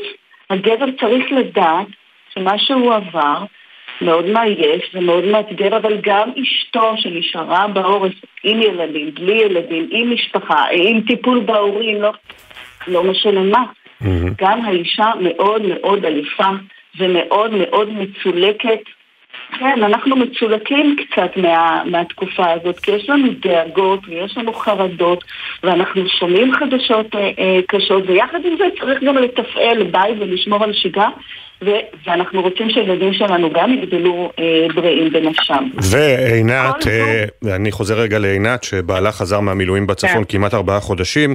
אה, את, ב, את אחרי, אה, את והוא בחיים אה, שונים לחלוטין, כמו שהגדרת את זה, וגם הילדים אה, עברו משבר, פתאום לאן נעלם אבא, לך תסביר לילדים בני שנתיים וארבע, מה זה מלחמה, איך זה קורה, פתאום הוא חוזר, אבא, אל תלך עוד פעם.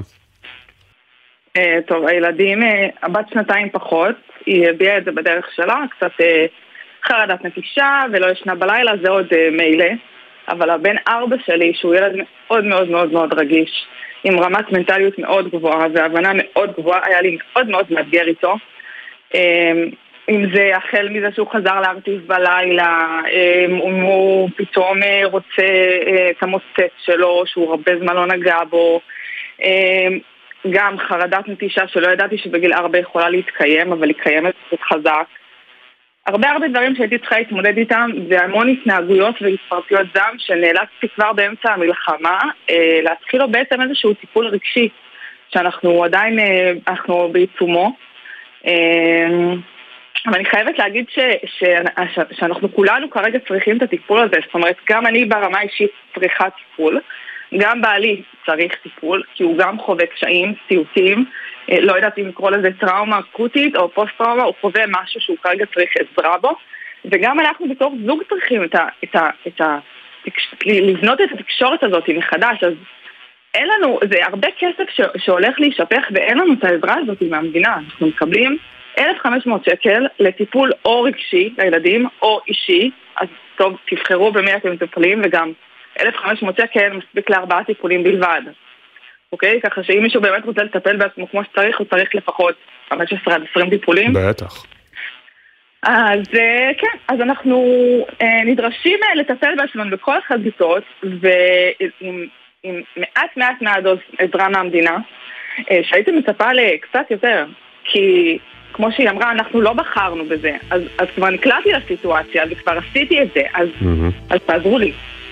תעזרו לנו, אה, אומרת עינת אה, קורנבליט. אנחנו, אה, הזמן דוחק בנו אז אנחנו נסיים את הדיון עכשיו, אבל אני מאוד מודה לשתיכן עינת גם על הפתיחות ורותי מאירי גם על העצות על רגע לאחת ככה. אנחנו עוד נשוב ונעסוק בזה, המצוקה הנפשית של משרתי ומשרתות המילואים כשחוזרים הביתה אחרי שבועות, שלא לומר חודשים ארוכים, במלחמה על חזיתותיה השונות. תודה רבה לשתיכן, ואני מקווה גם שאתן נותנות השראה לעוד אנשים שמאזינים לנו ונמצאים במצוקה דומה, לבוא, לפתוח את זה. לדבר על זה גם עם בני הזוג וגם עם גורמים בחוץ. אה, תודה רבה, עינת ורותי. יוצאים להפסקה של שתי דקות ואחרי השעה השנייה של בוקר טוב ישראל. עדיין העסקה תקועה, תהיה איתנו עפרי ביבס, אחותו של ירדן.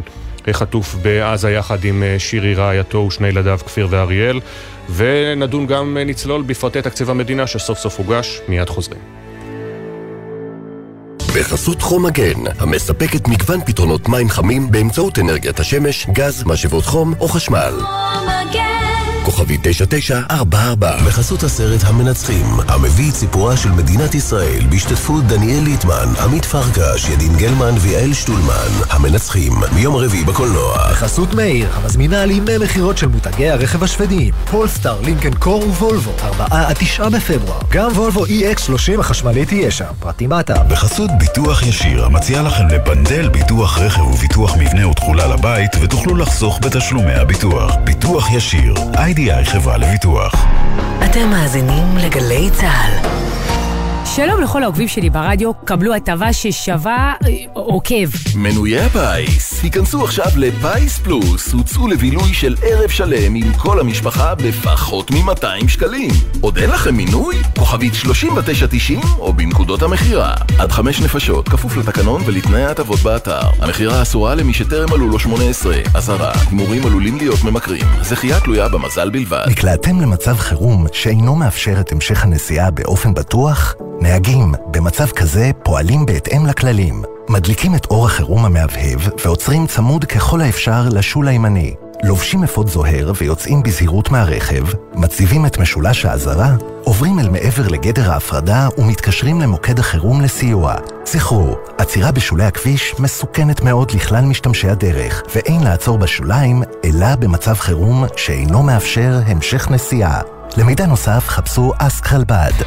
גלי צה"ל, מדברים מהשטח, שומעים מהשטח. אנשים שנולדו לפני שנת 1990 לא מכירים את זה. הגענו עד לעוטף, לכל היחידות שמשנעות את כל הדברים לתוך הרצועה, כדי שכולם יוכלו לשמוע את הבית. היינו שומעים אותך, היינו שומעים את אילנה דיין. כשאתם שם בפנים אתם מרגישים אותנו מאחורה, מחבקים אתכם? וואו, ממש, ממש. כמה סוללות צריך לדבר הזה, אני אפילו לא יודעת. זה לא יספיק, קח כל הקופסה. סומכת עליך שזה יגיע לכל החיילים בפנים, שישמעו, אוהבים אותם. אני יכולה לתת לך חיבוק, מותר לי? תודה, תודה בהצלחה לכולכם. תודה. גלי צה"ל, פה איתכם, בכל מקום, בכל זמן. עכשיו בגלי צה"ל, אפי טריגר, עם בוקר טוב ישראל.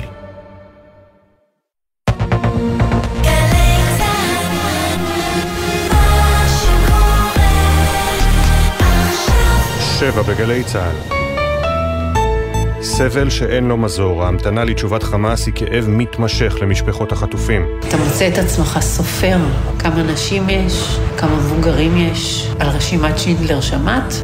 כתבנו המדיני יניר קוזין ידווח על המשא ומתן, נהיה עם עופרי ביבס שאחיה, אשתו וילדיו חטופים ונביא את קולות המשפחות שממתינות. זה החלום שלו עומדת מול המראה הזאת, אני מסתכלת עליו.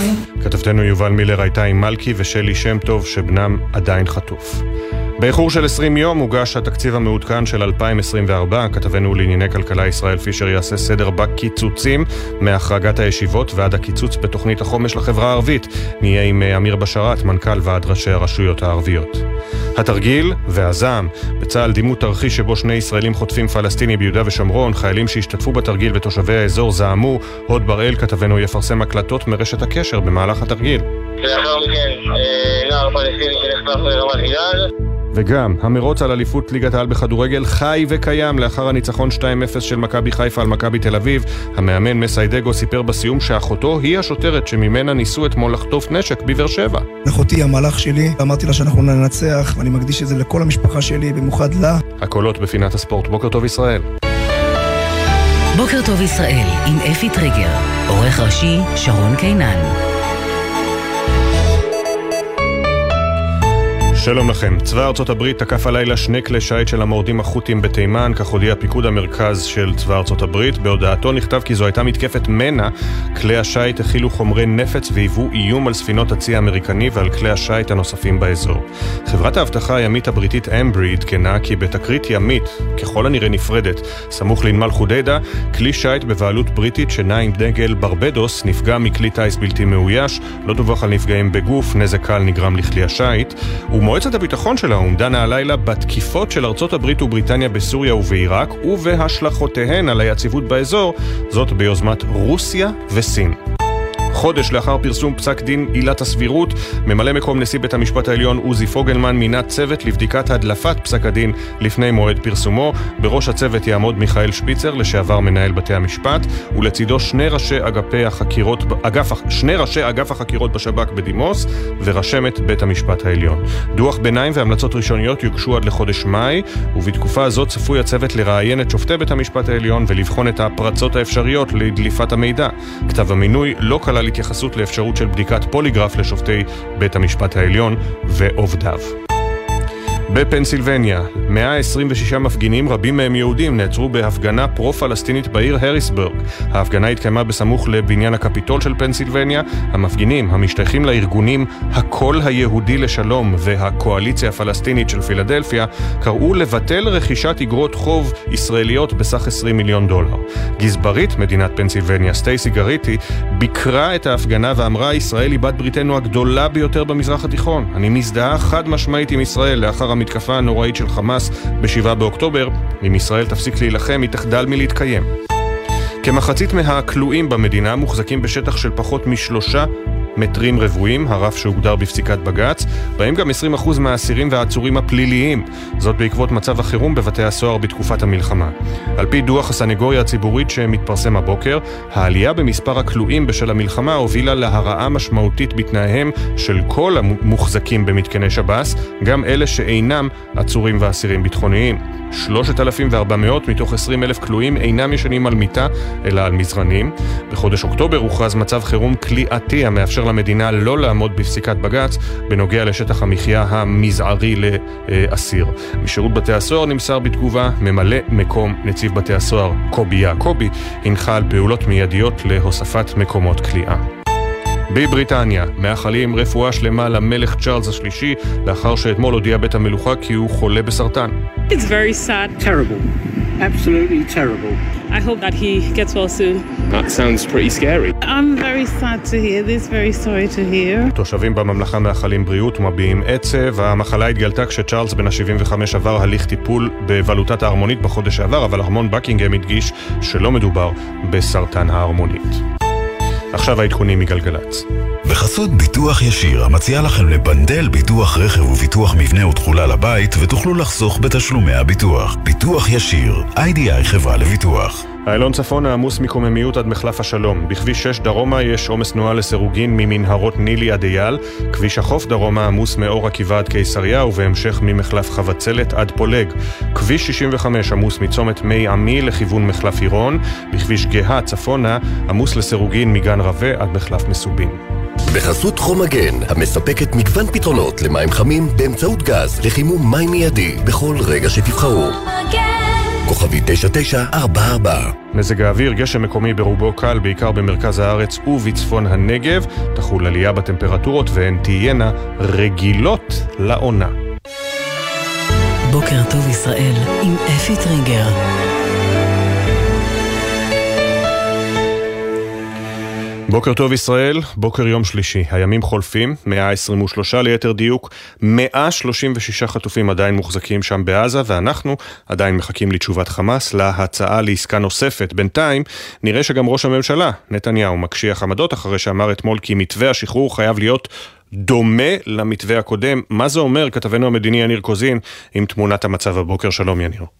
שלום אפי, בוקר טוב. כן, אז אה, תקופת ההמתנה היא עדיין אה, מנת חלקנו, המתנה כמובן לתשובתה של אה, חמאס שעדיין לא הגיעה. עם זאת, בישראל הערכה הבוקר הזה שחמאס לא ידחה את ההצעה של המתווכות לפתוח במשא ומתן. עם זאת, לא בטוח בכלל שהוא יביא לקידומו, יכול להיות ששורה של דרישות שהוא יעלה עשויות ועלולות לעכב את המשא ומתן הזה, אבל בכל מקרה ההערכה היא שתהיה תשובה חיובית, אבל, ואם אתה מחבר את הדברים הללו אה, לדברים שאמר אתמול ראש הממשלה נתניהו בישיבת הסיעה, אתה יכול להבין שהקושי עוד לפנינו, בעיקר במשא ומתן מאוד עקשני מצד אה, חמאס. ראש הממשלה אתמול אומר בישיבת הסיעה, בעניין החטופים שחררנו כבר 110 מחטופינו, אנחנו ממשיכים לפעול בנושא הזה, אבל יש לחמאס דרישות שלא נסכים להן, והנה הוא כאן רומז אולי על אחת הדרישות, מפתח השחרור צריך להיות דומה להסכם הקודם. הניסיון הזה לא יתממש בכל מחיר. כלומר, נתניהו מדבר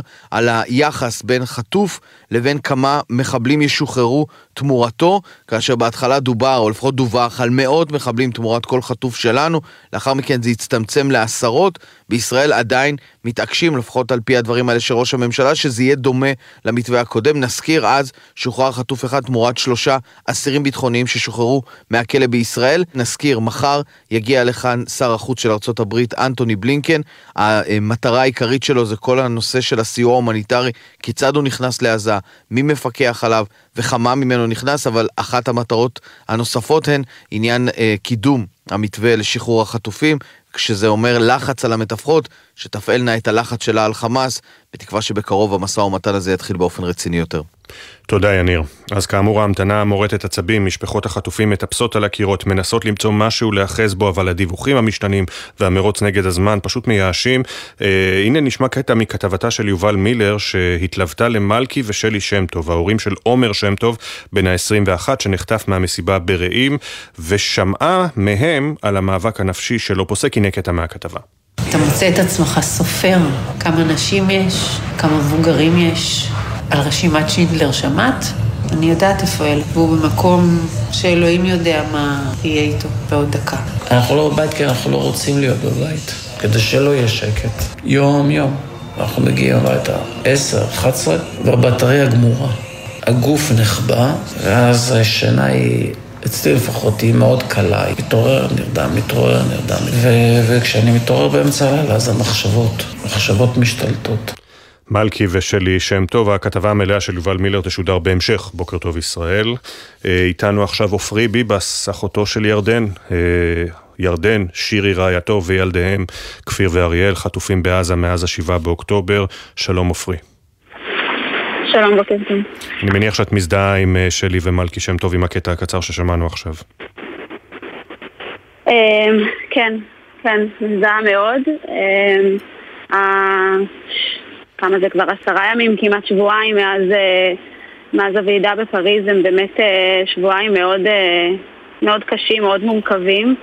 אני חושבת שכולנו חשבנו שבשלב הזה כבר נהיה בשלב הרבה יותר מתקדם. אני חייבת להגיד שלי אישית מרגיש קצת, מרגיש לי קצת פסיביות מצד ה, מהצד שלנו. כאילו יושבים ומחכים מחכים יותר מדי לתשובה מחמאס ולא מספיק אה, פועלים ולוחצים אה, אה, לקדם את העסקה הזאת. כשאנחנו יודעים ש, שאין זמן למרוח ו, ואם יש פה איזושהי הזדמנות על השולחן זה לא משהו שאפשר לפספס או שאפשר להתעכב איתו. וזה, כן, זה עוד תקופה קשה ב, בתוך הארבעה חודשים האלה שהם כבר באמת בלתי נסבלים.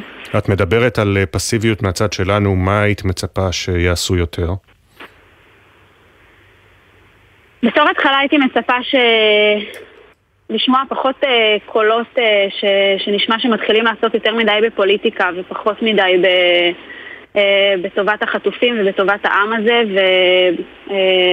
ולטובת uh, סיום ה...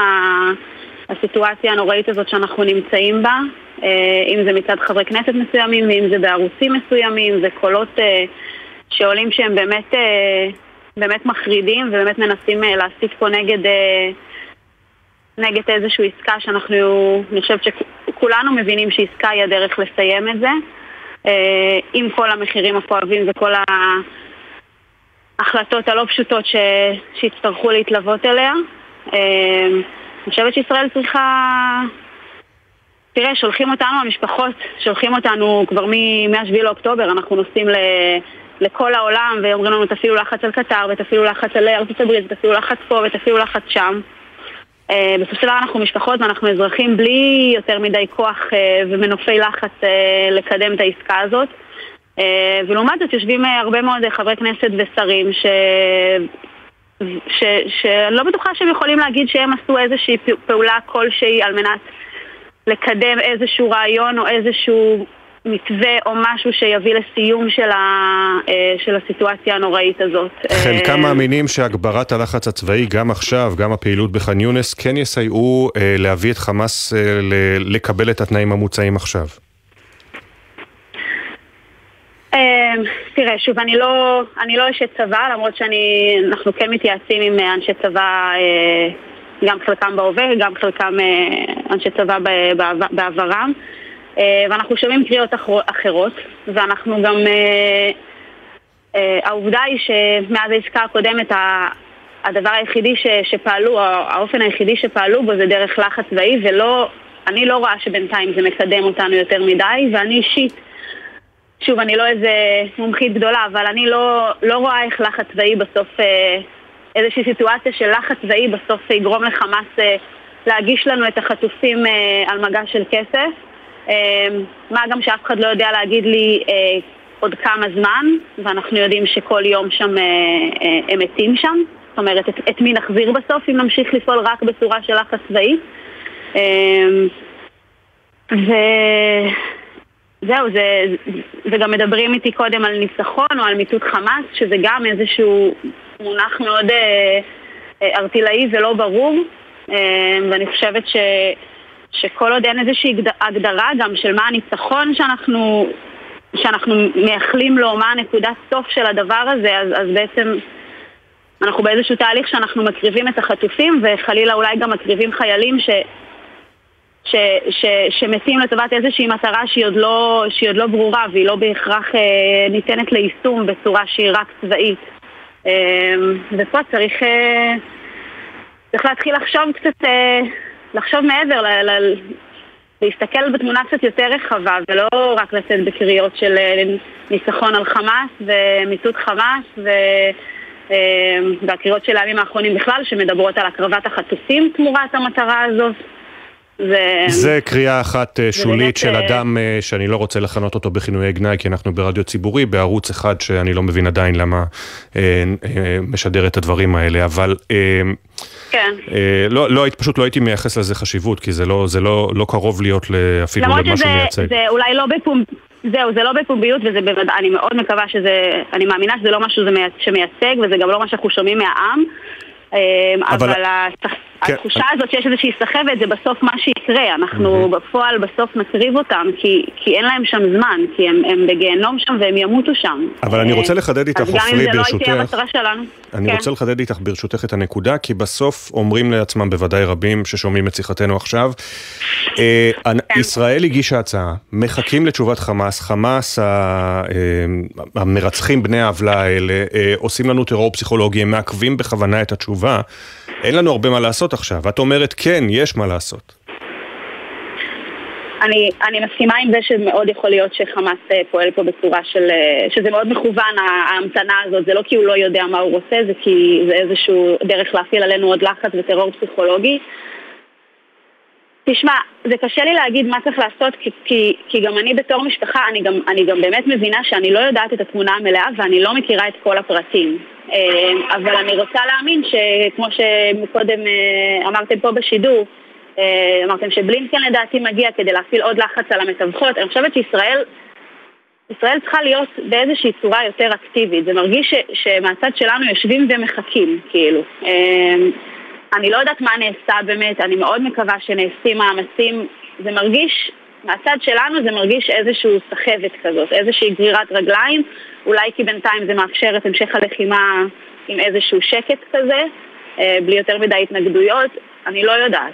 אבל, אה, אבל, זה, אבל אותנו בתור משפחות זה מפחיד, כי אנחנו יודעים שכל יום שם זה קריטי, כל יום זה אולי עוד חטוף שלא יחזור בחיים. ו... אנחנו כבר יודעים על כאלה ש... כן. ש... שנרצחו שם, אנחנו יודעים על כאלה שמתים, ובתור משפחות זו תחושה שהיא, שהיא מאוד קשה. תחושה מאוד קשה, בלתי, ש... בלתי אפשרית, כן. עופרי ביבס, אנחנו בדיוק. חייבים לסיים, אני מאוד מודה לך שדיברת איתנו, ונקווה לי בשורות טובות בהקדם. תודה רבה. תודה, תודה. לך, עופרי. סימני השאלה סביב uh, עסקת החטופים במקומם, ויש גם עוד סימני שאלה סביב סוגיית היום שאחרי ברצועה. שר הביטחון גלנט אמר אמש uh, במסיבת העיתונאים שהגיע הזמן לקבל החלטות. למי הוא כיוון את הדברים? אפשר לנחש. באותה הצהרה גם הסביר לדבריו את הסיבה לעיכוב בתשובת חמאס לעסקה. כתבנו הצבאי דורון קדוש, שלום. שלום אפי, בוקר טוב. מדינת ישראל מחכה כבר יותר משבוע לתשובת חמאס ביחס, לעס... ביחס לעסקת החטופים. התשובה הזו מתעכבת, ולשר הביטחון גלנט יש הסבר משלו לעניין. לדברי גלנט, מנהיג חמאס בעזה, סינואר, נמצא במנוסה, עובר ממסתור למסתור, לא מצליח לתקשר עם סביבתו. הקשיים האלה בתקשורת וחילוקי הדעות הפנימיים בחמאס הם לדברי שר הביטחון ההסבר לכל העניין שמעסיק אותנו בימים האחרונים. הנה אפי הדברים שלו. כשהיה תיאום בין נציגי החמאס מחוץ לרצועת עזה לבין אלו הנמצאים בתוך רצועת עזה, מעידים על בהלה ועל מצוקה. סינואר לא מנהל את המערכה, הוא עסוק בהישרדותו האישית. הוא הפך מראש החמאס למחבל נמלט. כן, ולדבריו של שר הביטחון, אגב, גם יש התקדמות בדרך לראשו של סינואר. גלנט סיפר שבימים האחרונים לוחמי צה"ל איתרו חומרים מודיעיניים משמעותיים במקומות שבהם הוא שהה לאחרונה, אבל עניין נוסף שבגללו גלנט כינס את ההצהרה הזו הוא הדאגה שלו מחוסר קבלת ההחלטות בקבינט ביחס לסוגיית היום שאחרי ברצועה. שר הביטחון עמד והתריע בפני הציבור, אבל כשהמסר מכוון כמובן לראש הממשלה נתניהו, חייבים לקבל החלטות מדיניות, כי חוסר קבלת ההחלטה מסכן את ההישגים שצה"ל השיג עד כה. הנה. ההישג הצבאי כרוך במעשה מדיני. רק קידום אלטרנטיבה שלטונית אזרחית תבטיח את חיסול שלטונו האזרחי של חמאס.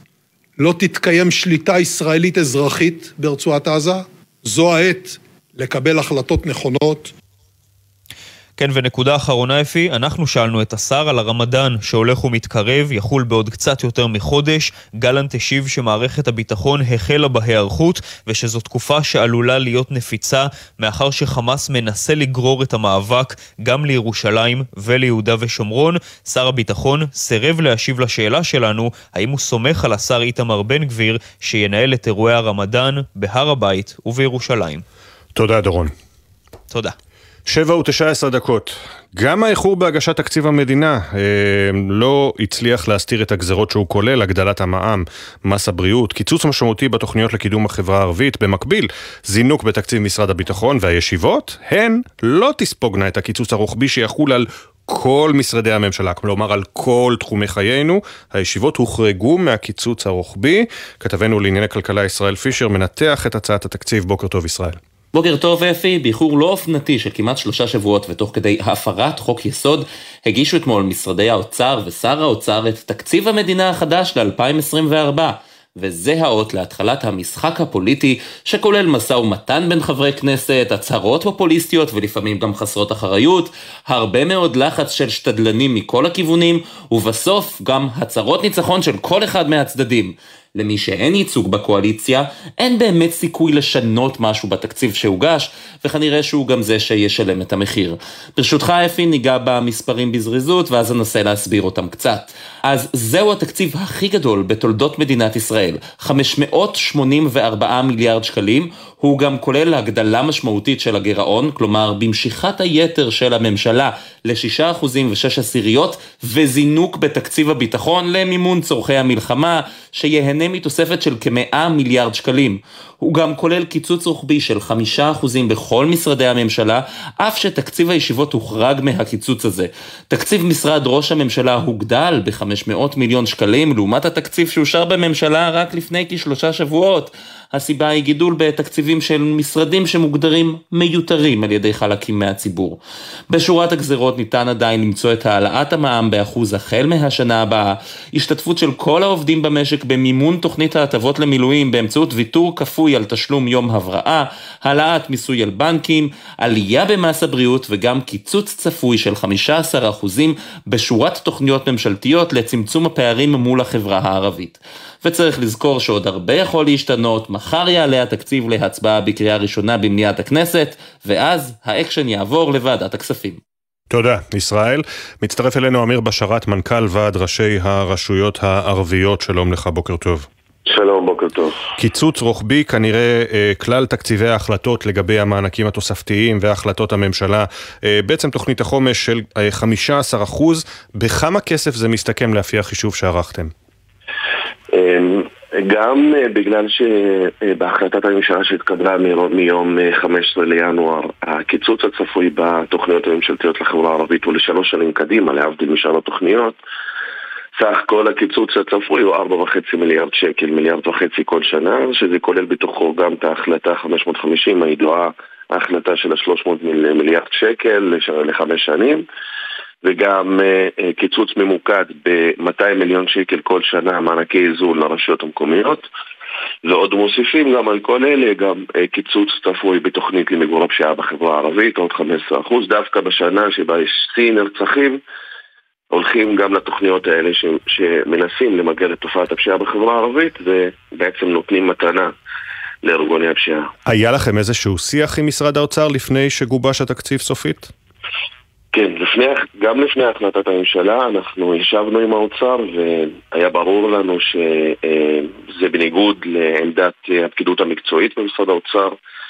הרי ידוע שבסוף כשאתה אה, משקיע כסף, כשהממשלה משקיעה כסף לצמצם פערים ואז היא בולמת את צמצום הפערים, הפערים רק מונצחים, אה, בעצם גדלים ולכן העלות של זה לקופת המדינה אחר כך, גם מבחינת כמות המובטלים החדשים שייכנסו, גם מבחינת פחות אקדמאים ופחות אנשים בשוק התעסוקה האיכותית, וגם יותר פשיעה, בסוף העלות לקופת המדינה שאני ואתה נצטרך לשלם אותה היא הרבה יותר גדולה. כשאתה אומר שזה בניגוד לעמדת הדרג המקצועי, אה, איך אתה יודע את זה?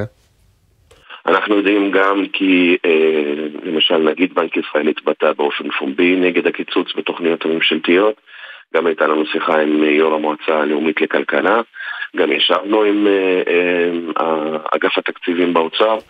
אנחנו כן יודעים... מה, גורמים באגף התקציבים באוצר אמרו לכם, אנחנו לא רצינו לקצץ כל כך הרבה, זה השר החליט? הם אמרו שלטענתם, לעמדתם המקצועית לא, המקצועית, לא צריך לקצץ כל כך הרבה מתוכניות חומש שנועדו לצמצם פערים אה, בין שתי האוכלוסיות. הרי 922, התוכנית הכי גדולה שנולדה בשנת 2015, נולדה אה, באגף תקציבים.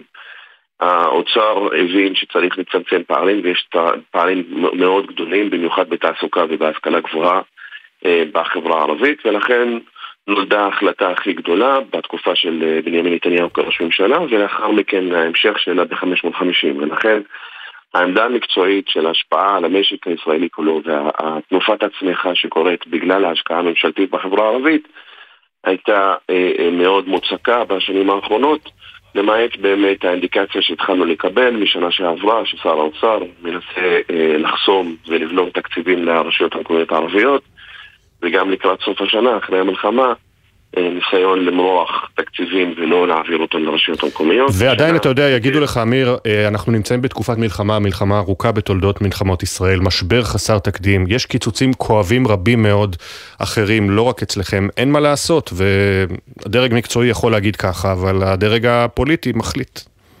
אבל כן יש מה לעשות. קודם כל לא לקצץ לשלוש שנים קדימה, אין היגיון בזה, כי השנה, אני מקווה שתסתיים המלחמה, ואז ב-25 יכולים להיות דברים אחרים. וחוץ מזה אפשר לקצץ כמו שמקוצצים כל שאר אה, האוכלוסיות בישראל וגם החברה הערבית עצמה מקוצצת בחמישה אחוזים ממשרדי הממשלה. אנחנו הרי יש לנו גם תקציבים בכל משרדי הממשלה, בחינוך, ברווחה, ואנחנו שם יש קיצוץ של חמישה אחוזים, למה לקצץ אותנו כפול שלוש? דבר שלישי לא פחות חשוב, מדובר בביטחון האישי שלנו, כמו שעכשיו הוגדל תקציב הביטחון של אזרחי מדינת ישראל, הביטחון האישי שלנו זה אותם תקציבים שנועדו למגר את תופעת הפשיעה, להכניס יותר אה, צעירים לשוק התעסוקה, לצמצם את תופעת חסרי המס. אז כשמדובר בביטחון, בביטחון של אזרחים הערבים, צריך להשקיע יותר כסף, ולאו דווקא לקחת את המקור התקציבי הזה אה, ולא באמת לעשות את הסדר העדיפויות הנכון בתוך התקציב, לקצץ למשל בהסכמים קואליציוניים ולהשאיר את תנופת הפיתוח וצמצום הפערים בחברה הערבית. ניסיתם להגיע אישית אל שר האוצר, לדבר איתו, לדבר על ליבו? אנחנו בימים האחרונים אה, אה, ישבנו גם עם אה, יו"ר ועדת הכספים וגם עם מרכז האופוזיציה בוועדת הכספים, חבר הכנסת ולדימיר בליאק. אנחנו הולכים גם לשבת עם שר האוצר באופן אישי, ישבנו גם עם שרים אחרים. אנחנו נדאג שבסופו של דבר גם ועדת הכספים תבטל את הקיצוץ הזה או תצמצם אותו עד כמה שניתן. אה, וגם נשב עם שר האוצר כדי להסביר לו. אתה חושב שהסיוע יגיע מהסיעות החרדיות? אנחנו מקווים שוועדת הכספים אכן, גם בגלל מהותה, ועדה מקצועית וגם פוליטית, אבל ועדה מקצועית שיודעת אה, אה, לברור מספרים ולרדת לעומק, לעומקם של תוכניות, כן תצליח לשנות משהו ואת ההשלכות, וכשהיא תבין את ההשלכות הצפויות של הקיצוצים, אכן אה, הקיצוץ הזה יבוטל. כן. אמ, אבל גם אם לא, אז אה, גם פוליטית, אנחנו גם אה, מקווים שגם חברי הליכוד, דרך אגב, ישתפו עם זה פעולה, כי הראשון שהיה, כפי שאמרתי, שהוביל תוכנית ממשלתית בכזו... בנימין נתניהו, ב-2015 כמובן, תוכנית 922. נכון. אמיר בשארת, מנכ"ל ועד ראשי הרשויות הערביות, תודה רבה לך על הדברים. תודה לכם. תרגיל אחד באוגדת איו"ש גרר ביקורת חריפה, אחרי שהתברר שבמסגרתו תורגל תרחיש שבו ישראלים חוטפים פלסטיני לתוך יישוב ישראלי בתגובה לרצח תינוקת יהודייה. תרחיש, כאמור, תרגיל בלבד. ראשי הרשויות ביהודה ושומרון טענו שצריך להדיח את מובילי התרגיל, גם שרים בממשלה הספיקו לגנות, ובצה"ל הבהירו לא תורגלו תרחישים המדמים מתיישבים כאויב. כתבנו ביהודה ושומרון הוד בראל, אתה עם הפרטים המלאים וגם עם הקלטה מתוך רשת הקשר של החיילים בזמן התרגיל. שלום הוד. כן, אה, שלום אפי. בתרגיל שעסק על פי הודעת צה"ל בשיפור מוכנות האוגדה וההגנה הביטחונית במרחב, תורגלו למעלה ממאה תרחישים שונים, ובתוכם גם תרחישי קיצון בכמה גזרות שונות ביהודה ושומרון. תרגיל שקיימו הכוחות באזור הכפר פונדוק על יד קדומים, הוא זה שעורר תגובות קשות מצד תושבים באזור, פוליטיקאים וגם חיילים שהשתתפו בו. בתרגיל תורגל תרחיש קיצון, שבו שני ישראלים חוטפים לכאורה פלסטיני לרמת גלעד. לפי התרחיש, כמה שעות לפני כן, נרצחה לכאורה לכאורה בכפר הפלסטיני פונדוק תינוקת יהודייה, ובתגובה החלו באזור אירועי הפרות סדר של פלסטינים וישראלים. כך נשמעה רשת הקשר בהקלטה שהגיעה לידי גלי צה"ל. בפונדוק, תינוקת נפצעה, פונקה למאיר ונפטרה מפצעיו. ובהמשך התחילו הפסדים של פלסטינים, ולאחר מכן הפסדים של מתיישבים. ולאחר מכן נער פלסטיני שנחטף לרמת גלעד, והסגרה שלו לידי המשטרה עם הכוחות שלכם. במקביל, פיגוע במחסום צופים בין צופים לקרקיליה. בהקלטה ניתן לשמוע חלק מהשתלשלות האירועים בתרגיל, כך שלבסוף שני ישראלים חוטפים נער פלסטיני ובורחים איתו עד שהמשטרה לכאורה תופסת אותם. מי ששיחק את החוטפים הישראלים והפלסטיני החטוף היו חיילים שלבשו וסט צהוב עם הכיתוב בימוי אויב. על פי גורמים בשטח ששוחחנו איתם, האירוע עורר זעם רב בקרב חלק מהחיילים שהיו בתרגיל, וגם בקרב תושבים. גם גורמים במערכת הפוליטית גינו את התקרית. השר לביטחון לאומי איתמר בן גביר כתב, התרגיל שערך פיקוד מרכז הוא הזיה וטירוף מוחלט. המתיישבים לא חוטפים ערבים, הם לא נחשדים אפילו בתכנון משהו שקרוב לזה. אני קורא לשר הביטחון יואב גלנט להתערב מיידית בנושא ולחקור את האירוע. לא נאפשר לעבור על סדר היום על התנהלות חמורה שכזו. ראשי הרשויות ביהודה ושומרון יצאו בקריאה ובה קראו לראש הממשלה ושר הביטחון יואב גלנט להדיח את מי שכתב את התרגיל ולערוך בדק בית בפיקוד מרכז. הנה תגובת דובר צה"ל, צה"ל לא תרגל תרחישים המדמים מתיישבים כאויב והסימון בווסטים המדוברים שמטרתם להפריד בין מתרגל למתרגל אה, היה כחלק משגרת הבטיחות התרגילית. במקרה הנוכחי טעות היה לסמנם בכיתוב שכזה ואנו מצרים על כך. לצה"ל קשר, קשר הדוק עם ההתיישבות והוא פועל להגנתם מסביב לשעון ובשיתוף פעולה. ועדה שהוקמה לצורך בחירת מנכ"ל קבוע למוסד לביטוח לאומי ראיינה ובחנה מועמדים רבים, אלא ששר העבודה יואב בן צור מש"ס קיבל משימה, והיא למנות לתפקיד החשוב את בועז יוסף, מקורבו של אריה דרעי. אתמול הודיעה הוועדה כי היא מתפזרת ללא החלטה, לאחר ששלושת השמות שהובאו בפניה, בהם ממלאת המקום הנוכחית, אינם ראויים לכהן בתפקיד. מה עומד מאחורי ההחלטה? כתבנו המדיני יניר קוזין שפרסם את הפרטים לראשונה, ממשיך לעקוב, ואתה עם ההסברים. שלום יניר. שלום אפי, כן, אז כפי שציינת, שר העבודה מטעם ש"ס, יואב בן צור, לחץ על כל הגורמים הרלוונטיים למנות את בועז יוסף, מקורבו של אריה דרעי, ומי שזכור לנו כיושב ראש הוועדה הקרואה בטבריה, שדרעי לכאורה ניסה לקדם לתפקיד ראש העירייה באמצעות חוק מיוחד, היה אמור לאייש את תפקיד מנכ"ל הביטוח לאומי. מי שהיה אמון על כל העסק היה, כאמור, השר בן צור, שלא סיפק את הסחורה, בין היתר כי יושב ראש ההסתדרות ארנון בר דוד ויושב ראש נשיאות המגזר העסקי דובי אמיתי סירבו לשתף פעולה עם בן צור ולתמוך בבועז יוסף לתפקיד, ומאחר ויש להם נציגים בוועדה הבוחרת, המינוי פשוט לא התקדם.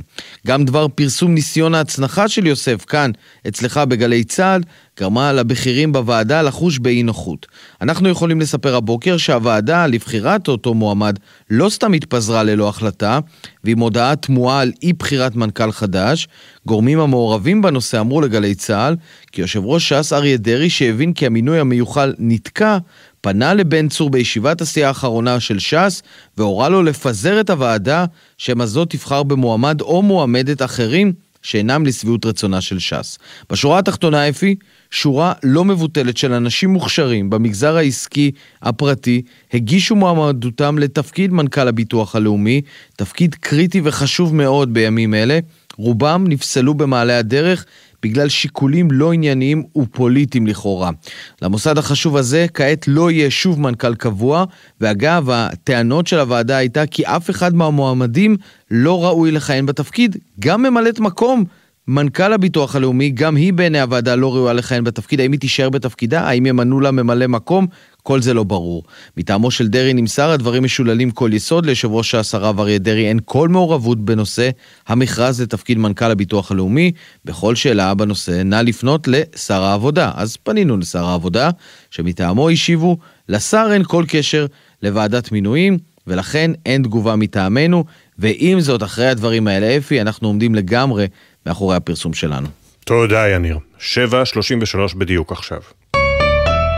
המשא ומתן לשחרור חטופים בישראל עדיין מחכים לתשובת חמאס. עופרי ביבס, שאחיה ירדן, אשתו שירי ושני ילדיהם חטופים בעזה, אמרה בריאיון בבוקר טוב ישראל, חסרה יוזמה ישראלית. מרגיש לי קצת פסיביות מהצד שלנו. מחכים יותר מדי לתשובה מחמאס ולא מספיק פועלים ולוחצים אה, לקדם את העסקה הזאת. בתור התחלה הייתי מצפה לשמוע פחות קולות שנשמע שמתחילים לעשות יותר מדי בפוליטיקה ופחות מדי לטובת החטופים. צבא ארצות הברית תקף הלילה שני כלי שיט של המורדים החות'ים בתימן. פיקוד המרכז של צבא ארצות הברית סנטקום הודיע שזו הייתה מתקפת מנע. כלי השיט הכילו חומרי נפץ והיוו איום על ספינות הצי ועל כלי השיט הנוספים באזור. חברת האבטחה הימית הבריטית אמברי עדכנה כי בתקרית ימית, ככל הנראה אחרת, סמוך לנמל חודיידה, כלי שיט בבעלות בריטית שנע עם דגל ברבדוס נפגע מכלי טיס בלתי מאויש. לא דווח על נפגעים בגוף, נזק קל נגרם לכלי השיט, ומועצת הביטחון של האו"ם דנה הלילה בתקיפות של ארצות הברית ובריטניה בסוריה ועיראק והשלכותיהן על היציבות באזור, דיון שהיה ביוזמת רוסיה וסין. עדכוני תנועה לנהגים מגלגלצ, שימו לב, איילון צפון העמוס מיוספטל עד מחלף השלום. בכביש 6 דרומה יש עומס תנועה ממחלף עירון עד אייל. כביש החוף דרומה עמוס ממחלף חבצלת עד פולג.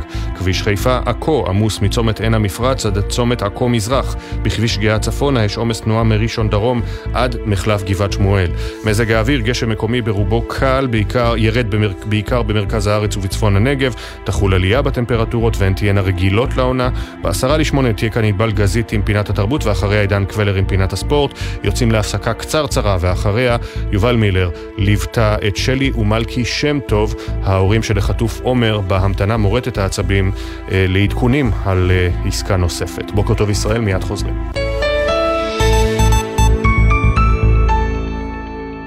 בחסות הפניקס סמארט המעניקה עד 45% הנחה בפיתוח המקיף. כוכבית 5432 או חפשו הפניקס סמארט בגוגל. כפוף לתקנון, הפניקס חברה לביטוח.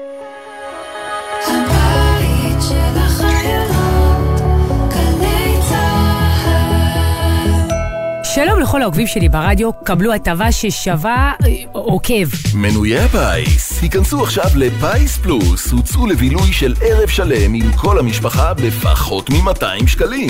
עוד אין לכם מינוי? כוכבית 3990 או בנקודות המכירה. עד חמש נפשות, כפוף לתקנון ולתנאי ההטבות באתר. המכירה אסורה למי שטרם מלאו לו 18. אזהרה, הימורים עלולים להיות ממכרים. זכייה תלויה במזל בלבד. עובד ניקיון לקופה שלוש? סליחה, אתה יודע איפה אני יכולה למצוא אבקת אפייה? מעבר רביעי מימין? ואספרגוס? במקרר של הירקות. ואיפה כאן המרחב המוגן? בתקופה הקרובה, בכל מקום שאליו מגיעים, שואלים, איפה כאן המרחב המוגן? כי כולנו צריכים לחיות לצד ההנחיות. זכרו, הנחיות פיקוד העורף מצילות חיים. חיילי המילואים וחיילות המילואים. אתם התגייסתם בשבילנו. עכשיו אנחנו מתגייסים בשבילכם. משרד הביטחון, צה"ל ומשרד האוצר גיבשו למענכם תוכנית הכוללת מענקים והטבות לחיילי המילואים ולבני משפחותיהם. אתם רוצים לדעת למה אתם זכאים? היכנסו לאתר המילואים ברשת. מגישים משרד הביטחון ומשרד האוצר. לפעמים, גם לתחושה או לשינוי הקלים ביותר יש משמעות. לכי להיבדק, בכל גיל ובכל מצב. אם את מרגישה בגוש או בשינוי כלשהו בשד, חשוב לפנות לרופא ולדרוש לברר את טיבו. לכל אישה מעל גיל 50 מומלץ לבצע בדיקת ממוגרפיה בכל שנתיים. גילוי מוקדם של סרטן השד יכול להציל חיים. למידע, האגודה למלחמה בסרטן, 1-800-599-995 או ייכנסו לאתר. משרתות המילואים ומשרתי המילואים היקרים, כשאתם מגויסים לחזית, אנחנו בהסתדרות מגויסים למענכם. חייגו גם אם אינכם חברי הסתדרות, למוקד ההסתדרות מגויסים למענכם, למשרתי המילואים ולבני משפחותיהם, וקבלו מעטפת תמיכה וסיוע במגוון תחומים. חייגו כוכבית 2383, ההסתדרות, הבית של משרתי המילואים ומשרתות המילואים בישראל. זו שנה של מלחמה על הבית. זו שנה של גבורה. על ביטוייה השונים. את טקס הדלקת המשואות בליל יום העצמאות ה-76 למדינת ישראל נציין הפעם בסימן גבורה ישראלית. גבורה של מי שגילו אומץ לב נדיר. גבורה של מי שהפגינו נחישות ועוצמה אל מול התופת, הרוע והסכנה. גבורה שהיא השראה לכולנו. המליצו והשפיעו על בחירת מסיעות המשואות ומסיעי המשואות בסימן גבורה ישראלית. פרטים באתר המערך לטקסים ולאירועים ממלכתיים. עכשיו בלוטו 27 מיליון שקלים, ובדה בלוטו עד 54 מיליון שקלים. המכירה אסורה למי שטרם מלאו ל-18. אזהרה, הימורים עלולים להיות ממכרים. הזכייה תלויה במזל בלבד. עכשיו בגלי צה"ל, אפי טריגר, עם בוקר טוב ישראל. 7.38. פחות משנה חלפה מאז שהעולם כולו צפה בהכתרת צ'ארלס השלישי למלך אנגליה, ואמש בישר ארמון בקינגהם שהמלך חולה בסרטן, ולעת עתה מבוטלות הופעותיו הפומביות בממלכה לטובת הטיפולים. עם הפרטים מהארמון, כתבת חדשות החוץ שחר קנוטובסקי, שלום שחר. שלום אפי, מלך אנגליה צ'ארלס השלישי החל לקבל אתמול טיפולים ראשוניים למחלת הסרטן לאחר שזו התגלתה אצלו. בהודעה שהוציאה משפחת המלוכה לא פורסם סוג הסרטן בו חולה המלך. המחלה התגלתה כשצ'ארלס שהה שלושה לילות בבית החולים בחודש שעבר, שם הוא עבר הליך טיפול בהרמונית מוגדלת, אבל בארמון אמרו שלא מדובר בסרטן ההרמונית.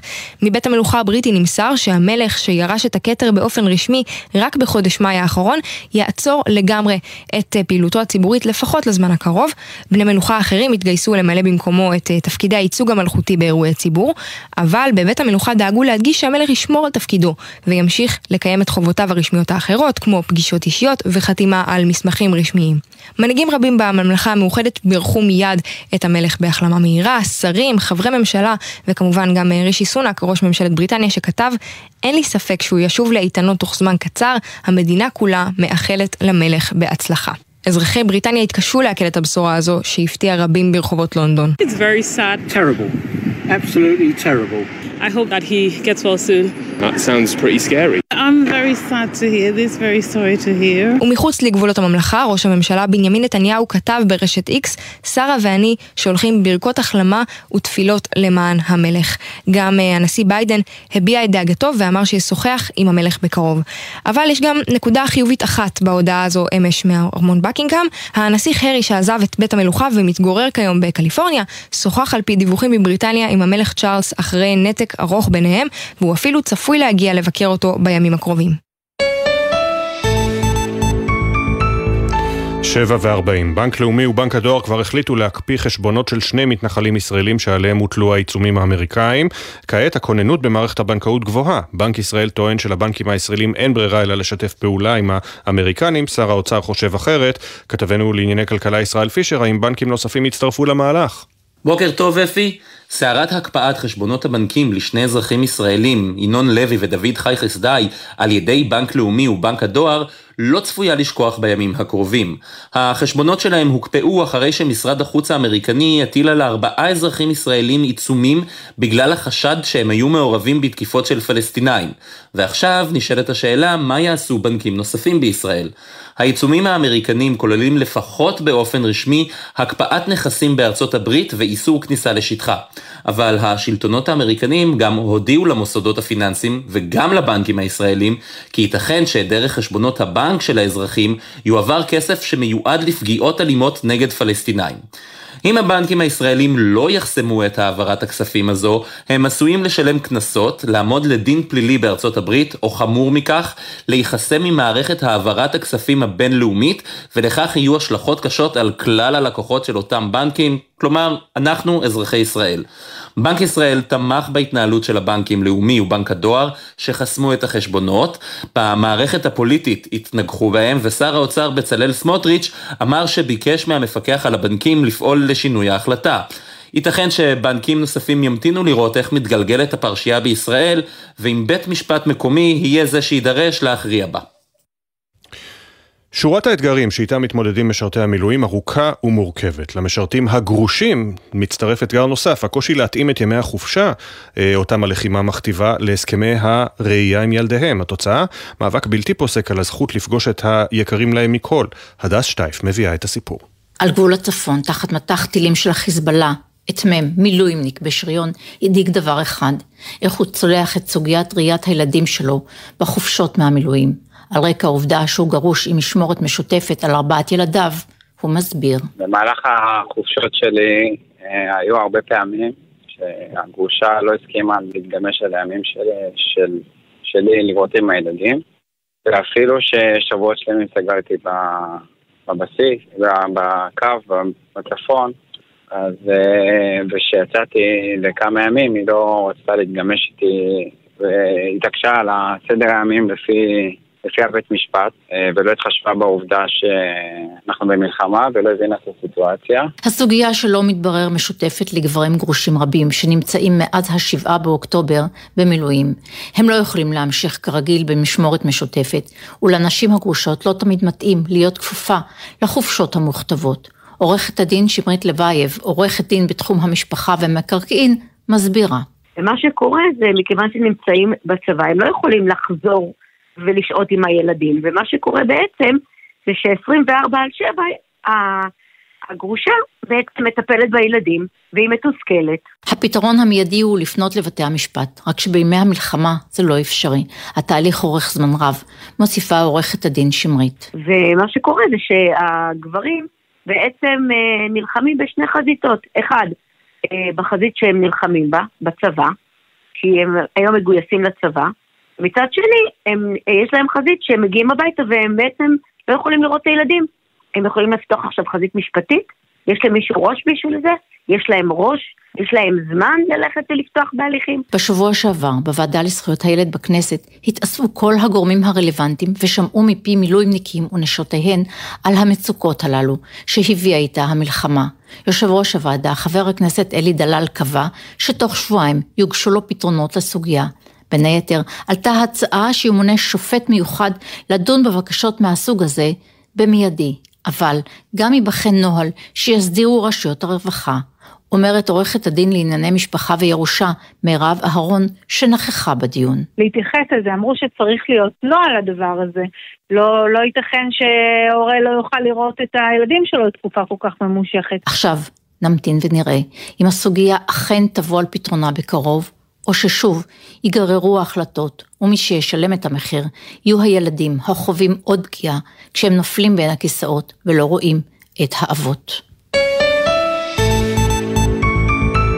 רבע לשמונה בדיוק. אנחנו אה, דיברנו קודם לכן עם עופרי ביבס, אחותו של אה, ירדן, שחטוף בעזה יחד עם אה, שירי וילדיהם הקטנים כפיר ואריאל, על ההמתנה מורטת העצבים לאיזושהי בשורה אה, בנוגע לעסקת אה, חטופים. אנחנו יודעים שישראל עדיין ממתינה לתגובת חמאס הרשמית, וחמאס כידוע נהנה מהטרור הפסיכולוגי וממריטת העצבים של משפחות החטופים, ולפעמים גם של אה, מדינה שלמה. ללא ספק, מ-7 באוקטובר משפחות החטופים עוברות מסע ייסורים ללא תאריך סיום. אין תאריך סיום. בימים האחרונים ההמתנה לבשורה כלשהי, לתשובה, לכיוון, הפכה מורטת עצבים אף יותר מהרגיל. שלי ומלכי, ההורים של החטוף עומר שם טוב בן ה-21, מנסים להיאחז בשבבי תקווה. במהלך היום נלחמים להחזיר את הבן האהוב, ובלילה נלחמים במחשבות המנקרות ובקושי נרדמים.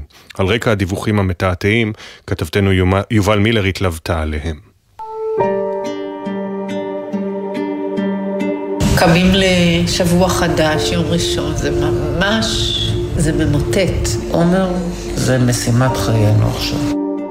מאז 7 באוקטובר 24 שעות שעוברות על מלכי ושלי שם טוב במשך 123 יום לפעמים עוברות לאט יותר משל רוב בני האדם ולפעמים מרגישות כמו מרוץ שלא נגמר. במיוחד בימים האחרונים, בזמן שישראל מחכה לתשובת חמאס, ההורים ממשיכים להחזיק בתקווה, אך אין הרבה חדש. אתה מוצא את עצמך סופר כמה נשים יש, כמה מבוגרים יש. על רשימת שינדלר שמעת? אני יודעת איפה אל, והוא במקום שאלוהים יודע מה יהיה איתו בעוד דקה. אחרי הוועידה בצרפת זה נתן קצת יותר uh, תקווה, אבל uh, הנה, את רואה, עברו שבועיים מאז, עד שזה לא קורה, זה לא קורה. מאז שעומר נחטף, שלי ומלכי כמעט לא נמצאים בבית. הם קמים מוקדם בבוקר אחרי שינה מרוטה, יוצאים וחוזרים רק מאוחר בלילה. כששבו אמש לביתם, הדליקו טלוויזיה, אך רק אחרי שהמהדורות הארוכות הסתיימו. חדשות לא רואים כאן. בשמיני לאוקטובר הגעתי להחלטה שאין לי מה לראות טלוויזיה כי זה מרוקן לי את האנרגיה. הרעש מהמסך בסלון הכרחי כדי לא להתמודד עם השקט והמחשבות שעולות בעיקר בלילה. אנחנו כבר לא מבשלים ארבעה חודשים. באים לישון וזהו. אנחנו לא בבית כי אנחנו לא רוצים להיות בבית. כדי שלא יהיה שקט. הלילה הוא נהיה מפחיד. אנחנו מגיעים הביתה עשר, אחת עשרה, והבטריה גמורה. הגוף נחבא, מתעורר, נרדם, מתעורר, נרדם. ו- וכשאני מתעורר באמצע הלילה, אז המחשבות, המחשבות משתלטות. הם מסבירים שאם רק היה אפשר, היו רוצים לחזור בזמן. למרות שהם מבינים שהשגרה כבר לא תחזור. עזבנו את העבודות שלנו, אין כלום, רק זה. מה שהיה קודם פשוט נמחק, זה מלחמה על חיים. אני חושבת שכל המשפחה מצאה כוחות אה, שלא ידענו שקיימים בנו. מחכה לרגע הזה מאוד מאוד מאוד, לחבק אותו חזק ויגיד לו הכל בסדר עכשיו, אתה מוגן. אה, זה החלום שלו הכל נשאר במקום. חדר זה יש בו חיים. שלי ומשפחתה חגגו את יום הולדתה ה-51 ב-6 באוקטובר. שלי סיפרה שבסוף היום היא רק הסתכלה לשמיים והודתה. מאז שעומר נחטף, שלי לא מבשלת, לא עושה כביסות, כל בוקר וכל ערב נכנסת לחדר של עומר ומדברת עליו. הנה את פה, עומדת מול המראה הזאת, אני מסתכלת עליו, מתפללת, אומרת לו, תבקש מבורא עולם שישמור עליך עוד קצת, עוד טיפה. כל הדברים של עומר נותרו במקומם, אפילו הבגדים שמדד רגע לפני שיצא למסיבת הנובה עדיין זרוקים על הרצפה. עומר אמור היה לטוס עם החברים לטיול ימים אחרי המסיבה ברעים והדרכון מונח על השידה. שלי אומנם לא מבשלת, אבל כבר הכינה את הבצל הממולא לכשיחזור הביתה. כבר הכנתי לו את האוכל שהוא אוהב, זה מחכה לו במקפיא. כל הזמן אומר עומר. אוהב אותך ממו. אני מרגישה שאני אה, מחזקת אותו. אחים שלו קנו לו מלא בגדים יפים וחדשים, אז אנחנו נסדר אותם פה על המיטה, ואחרי זה איתו ביחד אה, נעשה לו חדר חדש.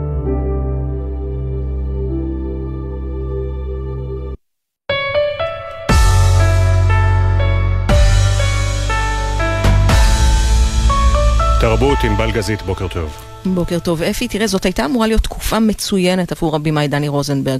אחרי 11 מועמדויות בטקס פרס האופיר האחרון, הוא היה הזוכה הגדול בפסטיבל חיפה, היו הקרנות בפסטיבל אוקרנו היוקרתי בשוויץ, גם בפסטיבל בוסן בקוריאה הדרומית. הסרט שלו, החייל הנעלם, היה מדובר ומוערך, אבל עם פרוץ המלחמה הכל נעצר. לא ברור מתי, ואם בכלל הוא יגיע להקרנות מסחריות וכל זה, בעיקר בגלל העלילה המאתגרת בימים אלו. כתב הקולנוע שלנו אורי קספרי דיבר עם רוזנברג על הסרט הזה שנעצר, וגם על הסרט החדש עליו הוא עובד מ-7 באוקטובר. היו דברים כל כך כואבים, שאיכשהו לא הרגשתי שאני אפילו יכול לרחם על עצמי. אמרתי, אוקיי, זה הגורל של הסרט, כנראה שהוא לא יכול לצאת. נראה לי שכבר התרגלתי שכל הסרטים שאני עושה, כנראה אני אגנוז אותם, אז כנראה גם את הסרט הזה. גם הקרנת סרטו הקודם של דני רוזנברג, מותו של הקולנוע ושל אבא שלי גם, נדחתה בגלל הקורונה. ועכשיו הפצת החייל הנעלם, סרט הדרמה המלחמתי שיצר, נדחתה למועד לא ידוע. הסרט צולם הרבה לפני 7 באוקטובר. במרכזו שלומי, לוחם בעזה העורק משדה הקרב ומגלה שמפקדיו בטוחים שנחטף. התרחיש הגרוע ביותר באותם ימים, חטוף אחד. בשבת הארורה רוזנברג היה בדרכו לפסטיבל בוסן עם הסרט שביים. רק כשנחת בקוריאה גילה את ממדי הזוועה. פתחתי את הטלפון ולא הבנתי מה אני רואה. ודי הייתי בשוק, הגעתי למלון, לא הצלחתי לישון כמובן, הודעתי להם שאני רוצה לחזור לארץ, עוד למחרת, עד שארגנו לי טיסה, הייתה הקרנה. ואז אני יושב וצופה בסרט, עם כל הקהל הקוריאני, וזו הייתה חוויה צפייה מזעזעת. והייתה לי תחושה שאני לא, לא אקרין את הסרט יותר לעולם. למעשה יצאתי באמצע ואמרתי, טוב, הסרט הזה לא יכול לראות יותר אור. מאז עברו חודשים. הסרט שזכה לביקורות נפלאות הוצג רק בכמה פסטיבלים.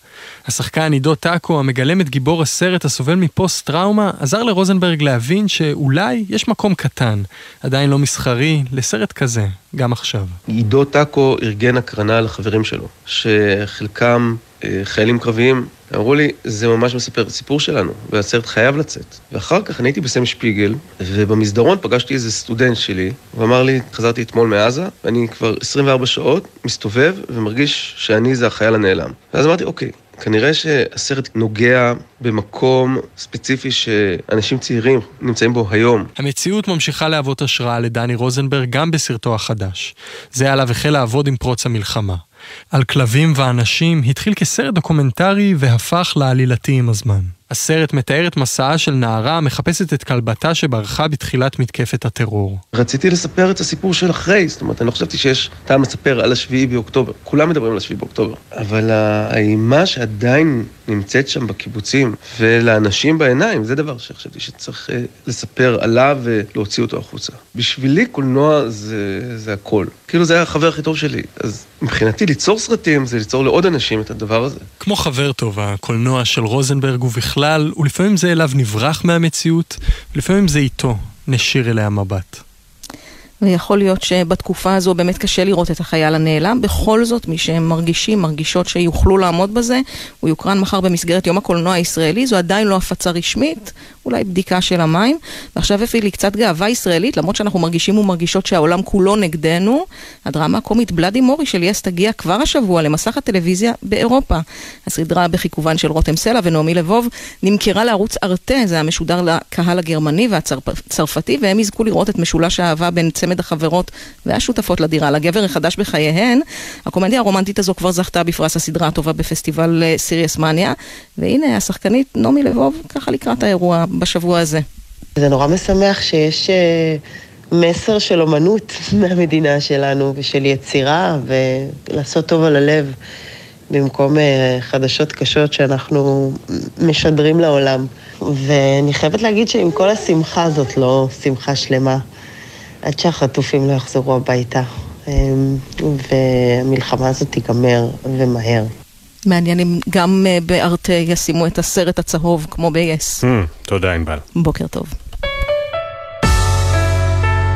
והנה הגענו על פינת הספורט. עידן קבלר, בוקר טוב. בוקר טוב אפי, הנה עוד רגע איך המציאות הישראלית הכואבת בעצם עומדת אה, בקנה אחד, אם תרצו, מול עולם הספורט שלנו. הכל דר בכפיפה אחת. מסיידגו, מאמן מכבי חיפה, נעמד מול העיתונאים אחרי הניצחון 2-0 על מכבי תל אביב אתמול, וחושף, אחותי לוחמת מג"ב, הייתה זו מהפיגוע הבוקר בבאר שבע, מניסיון הפיגוע, שבה מחבל ניסה לגנוב את נשקה.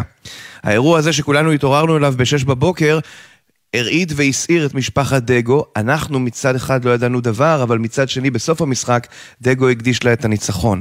והנה, כמעט לא אמרנו דבר על עצם הניצחון. 2-0 גדול של מכבי חיפה על מכבי תל אביב, ניצחון שני כפול בתוך שבועות אה, ספורים, יש לומר, דבר שלא קרה למעלה מעשור, מאז היו במכבי חיפה לאחרונה, אלה שהיו בה גם אתמול. תומר חמד וליאור רפאלוב. אבל על היום המסעיר הזה של מסי דגו ומכבי חיפה, ובעיקר איך שהוא התחיל, כתבנו יוני זילברמן שמביא גם את הקולות. אחותי הקטנה היא גיבורה, היא עברה אירוע לא פשוט, היא המהלך שלי. אמרתי לה שאנחנו ננצח, ואני מקדיש את זה לכל המשפחה שלי, במיוחד לה. באמת אה, ניצחון שאני מקדיש את זה קודם כל להם. את ניצחונו השני העונה בתוך פחות מחודש על מכבי תל אביב בליגה, בחר מאמן מכבי חיפה מסי דגו להקדיש קודם כל לאחותו הקטנה, לוחמת מג"ב שממנה ניסו לגנוב נשק בתקרית הירי אתמול בבאר שבע.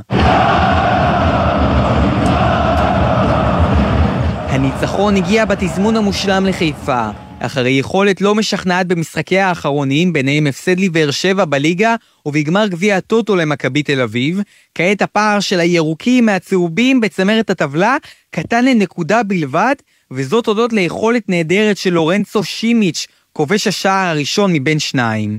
לורנצו היה לו חוסר מזל, באמת, כאילו מדהים, מול מכבי פתח תקווה, והביטחון שלו ירד, אבל תמיד האמנתי בו, ותמיד בשיחות אישיות אמרתי לו, אנחנו נעבור ביחד עם כל הקבוצה, וכל הקבוצה ביחד תמיד הרימה אותו, ואני מאוד שמח, הוא באמת בתקופה מדהימה, היום בכלל. בצד המפסיד, רובי קין ושחקניו שוב לא מצליחים לכבוש מול מכבי חיפה, זה המשחק השלישי ברציפות, כשגם את השערים שספג אמש קין יודע, כי היה ניתן בקלות להימנע מהם. You have to play in certain moments. There's no need to take risks if you don't need to take risks. I want my teams to play, but when you're inside the box, you have to be clever. And we didn't do that, which that annoys me. You can't give a good team two goals. אתה חייב לשחק ברגעים מסוימים. אין צורך לקחת סיכונים כשלא צריך להסתכן.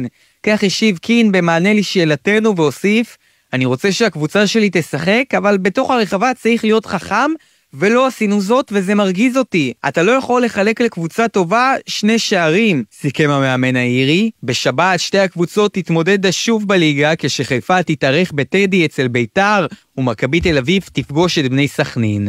בהמשך השבוע הבא מצפה לחיפה יריבה לא פשוטה, הפעם באירופה, וזו גנט הבלגית, במשחק הראשון בשלב הפלייאוף של הליגה האזורית, אותו תארח מכבי חיפה בהונגריה. בכדורסל, מכבי תל אביב ניצחה אמש את נועלת הטבלה הפועל אילת בתוצאה 90-77. הצהובים רשמו ניצחון ליגה ראשון העונה בבית, הודות לרבע ראשון נהדר שהסתיים בהפרש של 15 נקודות, וכמובן בזכות צמד המחליפים המצוין שלה, חסיאל ריברו ואנטוניוס קליבלנד, שרשמו 18 נקודות כל אחד. עודד קטש התייחס לפתיחת המשחק הטובה של הקבוצה שלו, שעזרה להם בסופו של יום אל מול בעיית הכדורים החוזרים. היינו מספיק מרוכזים בהתחלה לעשות את העבודה, זה לא יכול להיות משחק הכי גדול שלנו כשאנחנו מאבדים יותר מאשר מוסרים אסיסטים. אנחנו כן מאבדים יותר לאחרונה, זה גם קשור לזה שאנחנו מתאמנים פחות. יש איזה סיבות אובייקטיביות, קצת עייפות, אבל היה מספיק כדי לעשות את העבודה. במשחק נוסף שנערך אתמול, הפועל גליל עליון התארחה אצל נס ציונה וניצחה אותה לאחר סיום צמוד בתוצאה 91-87. הקבוצה מהצפון כבר כמעט ראתה את נס ציונה חוזרת ברבע הרביעי, אבל הצליחה לשמור על היתרון ולסיים כמנצחת הרבה בזכות ג'יימס פלדין, שכלה 27 נקודות. האמריקאי נשאל בסיום מה עשה את ההבדל? זה בדיוק מה שהוא חושב. Uh, I think I was just super aggressive. You know, some games I just read the defense. Some games I pass more than I shoot. But today, some went in. You know, I just keep on shooting. But I'm just happy we won. Uh, me being aggressive uh, helps us win a lot of games. אני חושב שהייתי פשוט מאוד אגרסיבי, יש משחקים שבהם אני קורא את ההגנה ומוסר יותר מאשר אני זורק. הערב הרבה מהזריקות נכנסו ואני שמח שניצחנו, ושהאגרסיביות שלי עוזרת לנו לנצח משחקים. עד כאן הספורט, אפי, בוקר טוב. תודה. לפני סיום המסורת שלנו, שאנו מקווים שתסתיים במהרה, לא נפרדים לפני שנציין, הבוקר יש עדיין 136 חטופים בעזה עם בני משפחה שמחכים להם, וכל כך מתגעגעים. הנה אחיו של החטוף אביתר דוד. שלום, אני אילי, אחיו של אביתר דוד, שחטוף בעזה. כבר 123 ימים. אביתר, אנחנו לא נפסיק להילחם עליך עד שתחזור הביתה. אנחנו כל היום חושבים עליך וכל היום מתפללים עליך ושולחים לך אנרגיות ועושים הכל כדי שתגיע הביתה. אל תאבד תקווה, תישאר חזק, ואנחנו מתגעגעים אליך מאוד. ולפני שנודה לעוסקים במלאכה, חוב מפינת המילואימניקים שלנו, פינת הפרשנים, אנחנו מפנים כל מי שמרגיש צורך, גם נשות ובני זוג של מילואימניקים, לקו הסיוע של אגף השיקום, כוכבית 8944. שרון קנן, מאיה יהלום, עדן רכלי, נועה ארז זיו, עיני משה לוי, הדר ברלין, אחרינו ספי ויניר. אנחנו ניפגש פה שוב מחר בשש, עוד יבואו ימים טובים יותר. בוקר טוב ישראל.